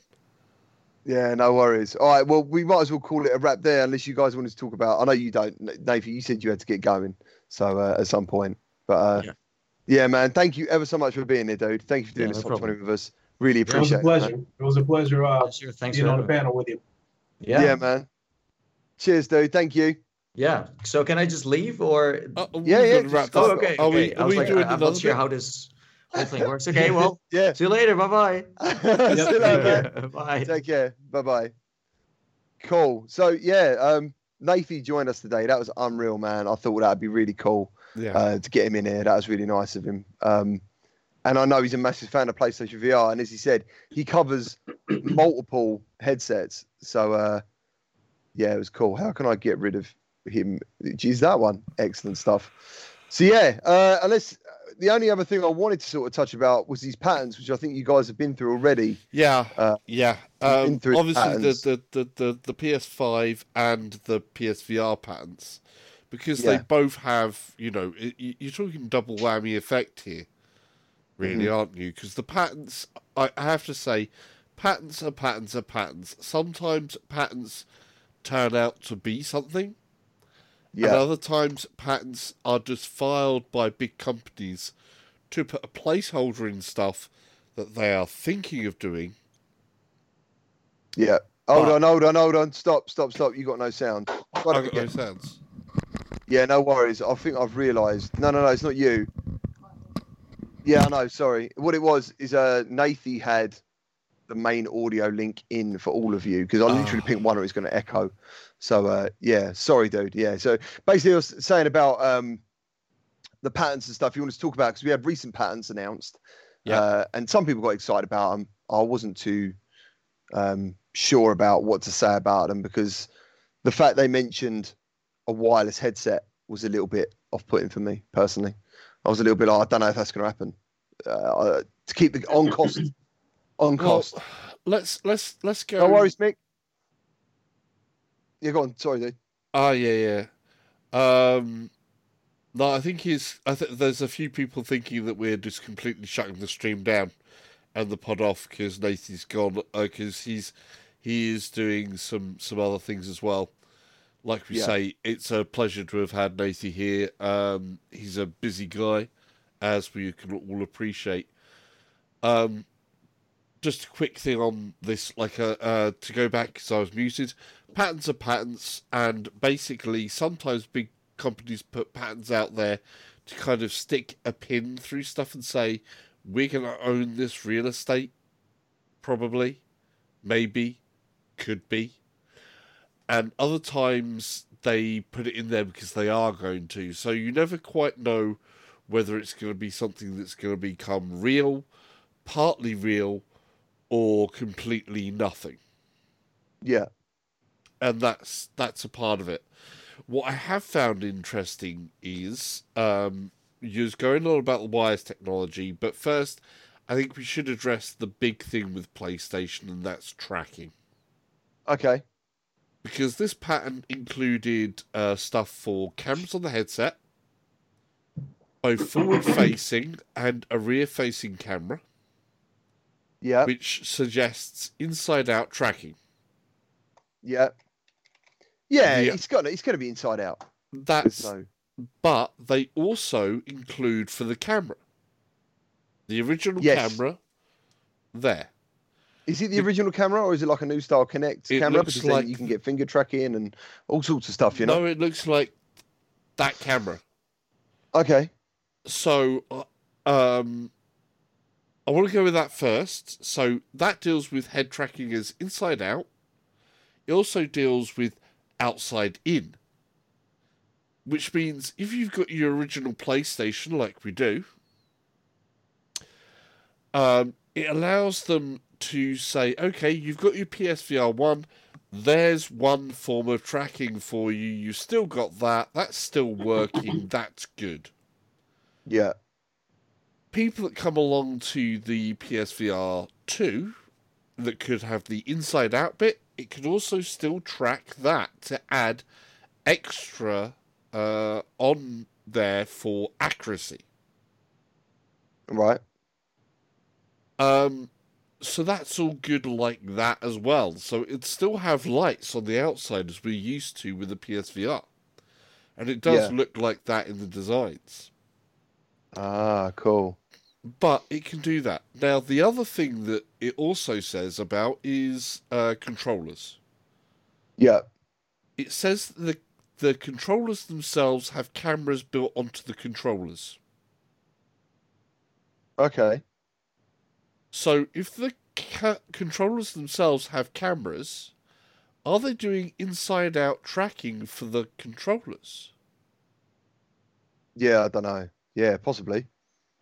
So if Yeah. that's the way they're doing it, then you've got 360 because the the the, the pattern only had two cameras on the front. As as we know, two cameras for tracking hand motion doesn't always work well because you have that uh, part where it can't see your hands in behind you or certain angles it can't see or work out. So if they are using an external camera inside out for the head tracking and external and on hand tracking and external in combination to gain accuracy. That for me is what I think personally. What? Yeah, but what about? I mean, when it comes to price, I mean, what about the what? Dude, I know what you're saying. Yeah, forget Yeah. the tracking for a second. Wireless, a wireless version. That's what I want to get down to. Do you actually think the PSVR two will be wireless? I I think that's pushing it. At the moment. Lincoln. that is a really tough one because for starters, I got more caught up in the timing of this patent coming out rather than the patent itself because it only came out a couple of days after the Microsoft patent was revealed for their version of VR. Mm-hmm. So I'm like, okay, here we go again. This console crap is about to spill over to VR. You know, it's like because Sony has done that. They've been playing chess with Microsoft. Every time Microsoft comes out with some kind of announcement, Sony comes out with an announcement that trumps it. Go back to the um, Inside Xbox episode that um, that Microsoft was about to have. Sony shot all of that down when Mark Cerny came out with that um, interview about what they expect out of the PS5 with the solid state drive and the um and the current Yeah. PSVR being compatible with the PS5. He said they shot down everything that Inside Xbox was about to be about. So you're Um, saying that they basically held back on the patent leak. Xbox come on to get some light, and then Sony went. Yeah, I think it was. I think it was a possible calculated leak by Sony because that was happening with the flat screen games. You had Sea of Thieves coming out. Everybody got hyped with that, and Sony shot them full of holes by showing gameplay of God of War. This has been going on this whole generation. Yeah, yeah, but they You pretend know, to be they they, they got excited about State of Decay. Sony shot them full of holes with the Spider-Man, you know, gameplay. That's gameplay. bus- That's So- business though. That's business. I- That's I, how I get business that. rolls. I get that. Yeah, so yeah. I wasn't I wasn't upset by the patent. I just found it to be a coincidence that this patent got revealed a couple of days after the Microsoft patent got revealed. Now, what really got my attention about it was the headset itself looked a lot like the current PSVR headset. Yeah. and um and it, it had more lights in the front and more lights in the back. And that was a concern of mine because i said one thing that's got to happen next generation is that camera's got to go. Because i think the camera is a big cause of a lot of tracking and drifting issues that we're experiencing with the current psvr so i didn't really it didn't really dawn on me that there might be cameras in the back of this headset but also another reason why i didn't think much of it is because we've already seen a patent suggesting that Sony might be coming out with a wireless headset because we've seen the patent for that battery pack in the back of it, suggesting that it might be wireless. We've also seen patents that suggest that Sony could wirelessly connect two headsets to one console simultaneously, allowing local multi- multiplayer. So looking at that patent to me, it was like if they do this, this might be going backwards a little bit. So Yeah, uh, it's funny enough. Tantra brings up one of the things that is the reason that I don't think it'll be wireless. He's but how good is the wireless adapter from say the Vive adapter? Now I personally haven't used it, and as far as I know, it works very well. Um, Yeah, it does. It's just it's like two hundred and seventy or quid though. Yeah. Just that adapter. That's the thing. That's no controllers. There's no headset. Just that adapter is So- yeah two hundred and seventy eight pounds, isn't it? Yeah, it's it's around that sort of two hundred something odd mark. Um, the wireless adapter thing is basically that it's a its own separate little network. That's what it's about because basically you're sending a high rate of information, a lot of information at high rates. It needs to be responsive. So Now, there's one of the zero things- lag and stuff. oh, go ahead, Salsa. I'm sorry. It's it's just a different type of networking. It's Have you got own one? Separate network. I don't have used one, but uh, it it just literally is a separate network that is very high speed, very intense high speed. That is Yeah. purpose made for just doing that. It's very limited range as well, though. Yeah, so I've uh, used wireless doing um, location-based VR. I mean, this guy done location, and it is obviously both wireless. And yeah, it works fantastically. Uh, Tantrum, it was as normal as you'd expect. You wouldn't Yeah. know. You wouldn't know. Go on, Lincoln. Sorry, he's going to say something. Uh, what I wanted to say is what we might see in terms of what kind of headset we might see. What what we might see depends on what route Sony wants to take. Because if they want to take the Microsoft route, that latest patent could be what we see. Because Microsoft is a company that wants to turn high profits without investing a lot of money into the product. And I think that shows in some of these games that they have right now, with the games like Sea of Thieves and State of Decay, games that look like they don't cost a lot to develop these games, but um, but they can try to turn a high profit off of these games. I think if Sony goes the Microsoft route, they're going to take shortcuts. They're going to keep that camera. Um, they'll probably keep the bases of the current headset, throw a few more lights on there and a few more gimmicks on there. But the Sony that we know right now is a Sony that takes chances, and they spend money taking those chances. Because if you want to look at it like that, the current PSVR was a gamble. This wasn't, you know, um, because of because of how niche it was. Because um, you know, the Sony has taken several chances in the past with, you know, PlayStation TV. Uh, you know, there was a device where you could connect uh, to your current PS4 and kind of like Bluetooth um, onto another TV. It was almost like having a second PlayStation, you know, through Bluetooth. Then Sony has taken a lot of chances on a lot of gadgets. Yep. So if that's the Sony that we get, they're going to take Yeah. some more chances with the next generation of VR. We're going to see some features that's not on current VR headsets. But if they're worried about um, turning profits and not wanting to put a lot, put money back into the product, they're going to take shortcuts. And the next headset probably going to be a lot like what we got right now with a few, with a few tweaks. I don't. I don't care if it's wireless. By the way, I'll be happy with a Rift S style headset. It wouldn't bother me. I don't expect it to be wireless, dude. If it is wireless, that is insane.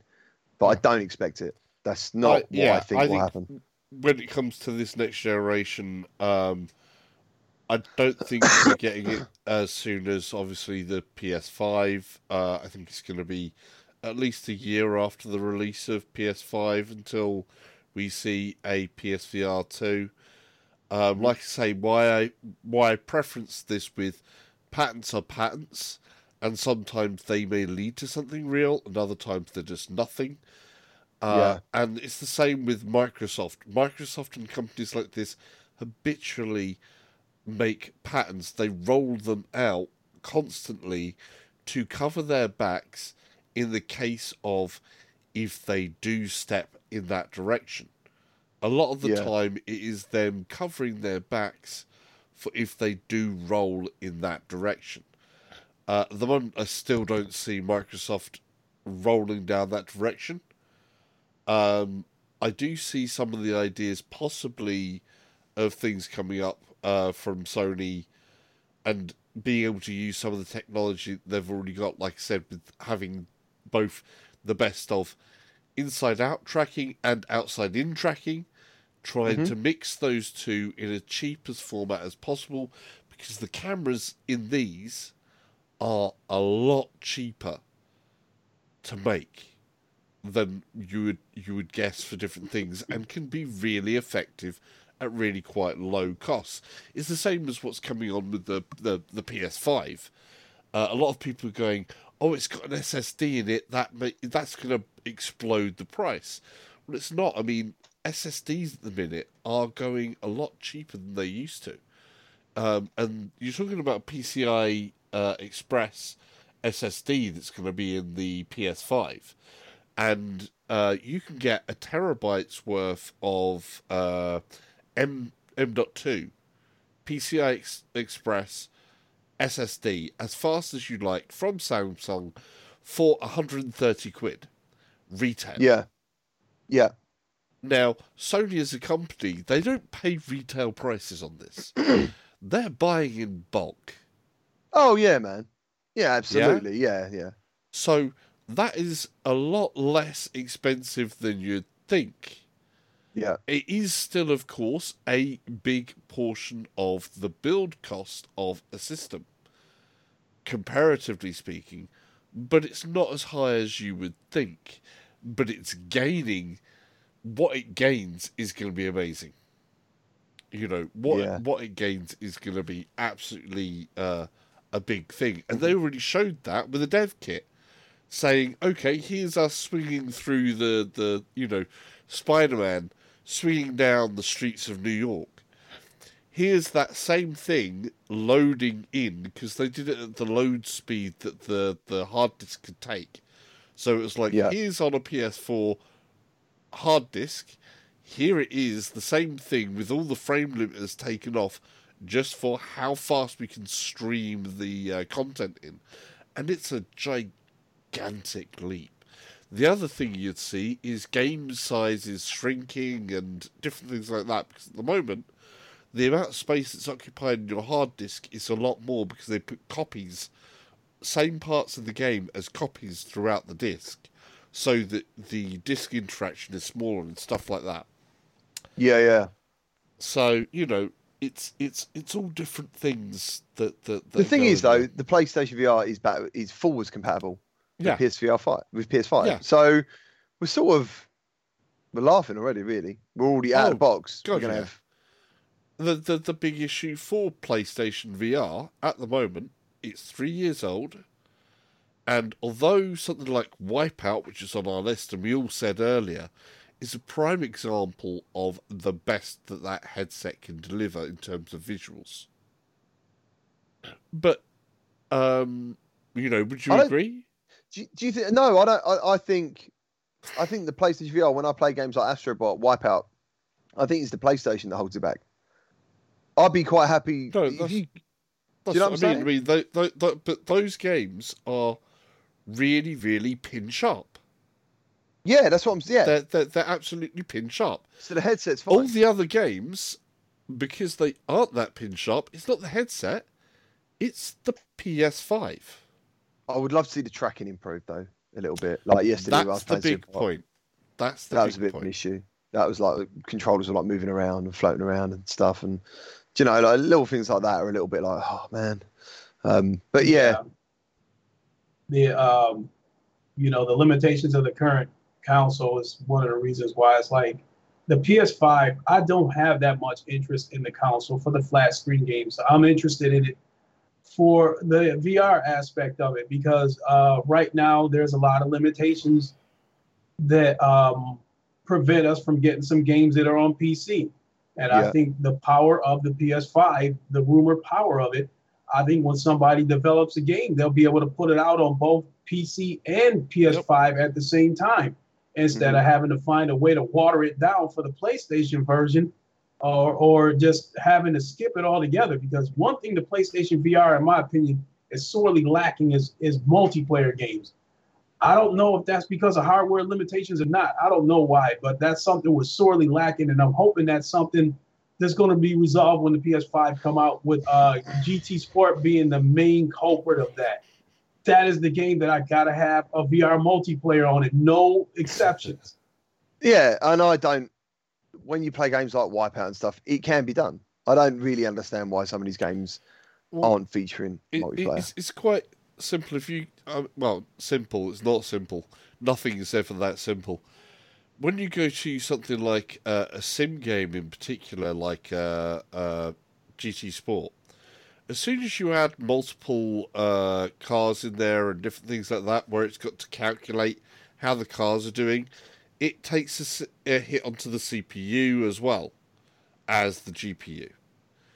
So, uh, as soon as you add more cars onto a track, the CPU is taking a lot more of a hit. I reckon if you if you could see the statistics of what is happening in GT Sport between the GPU working and the CPU working, you would see that the CPU is the bit that gets swamped yeah, VR gaming um, because not only does the CPU actually say to the graphics part, I need you to draw this, I need you to draw that, I need you to draw that, I need you to draw that. It's also doing the work on saying cars act like this when it's going into the corner. The rebound on the springs goes like that. oh, the yeah, yeah, yeah.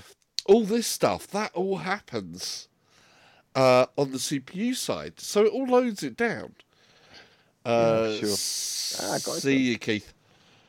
Um, so that is where it's going to happen, and that's where P- um, the PS Pro that was capable of running a multiplayer version of GT Sport had the big, big impact over what is possible on an OG PS4.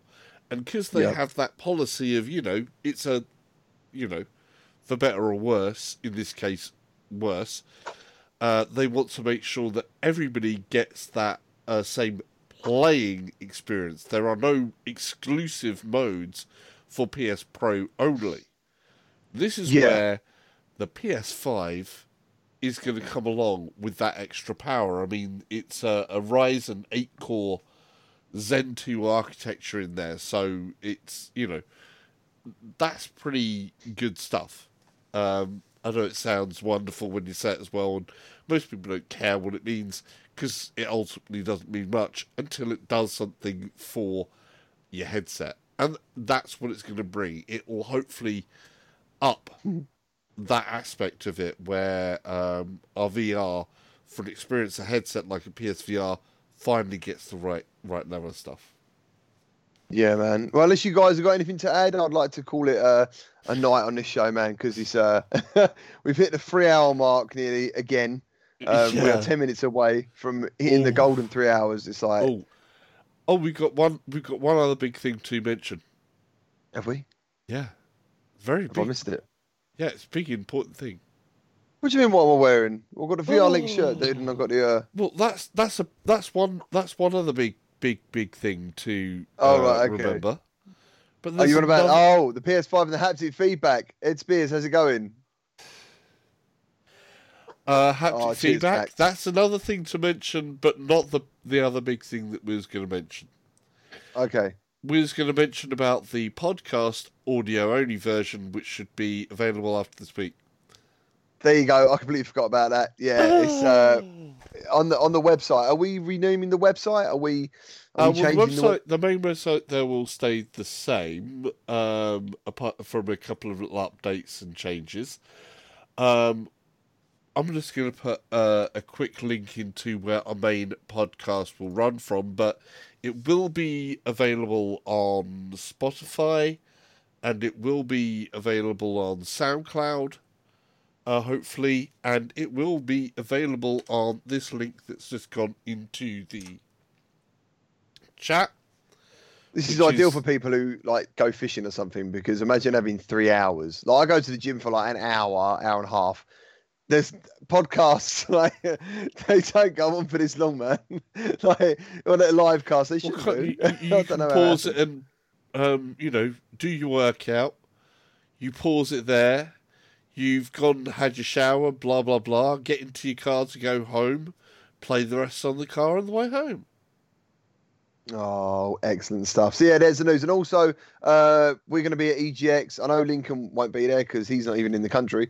But um, cheers, Troy. Thank you, our Grambo. Thank you, everyone, for being here. I really appreciate it. Um, I know the show does go on sometimes. I do apologise. I did want to try and make this tight.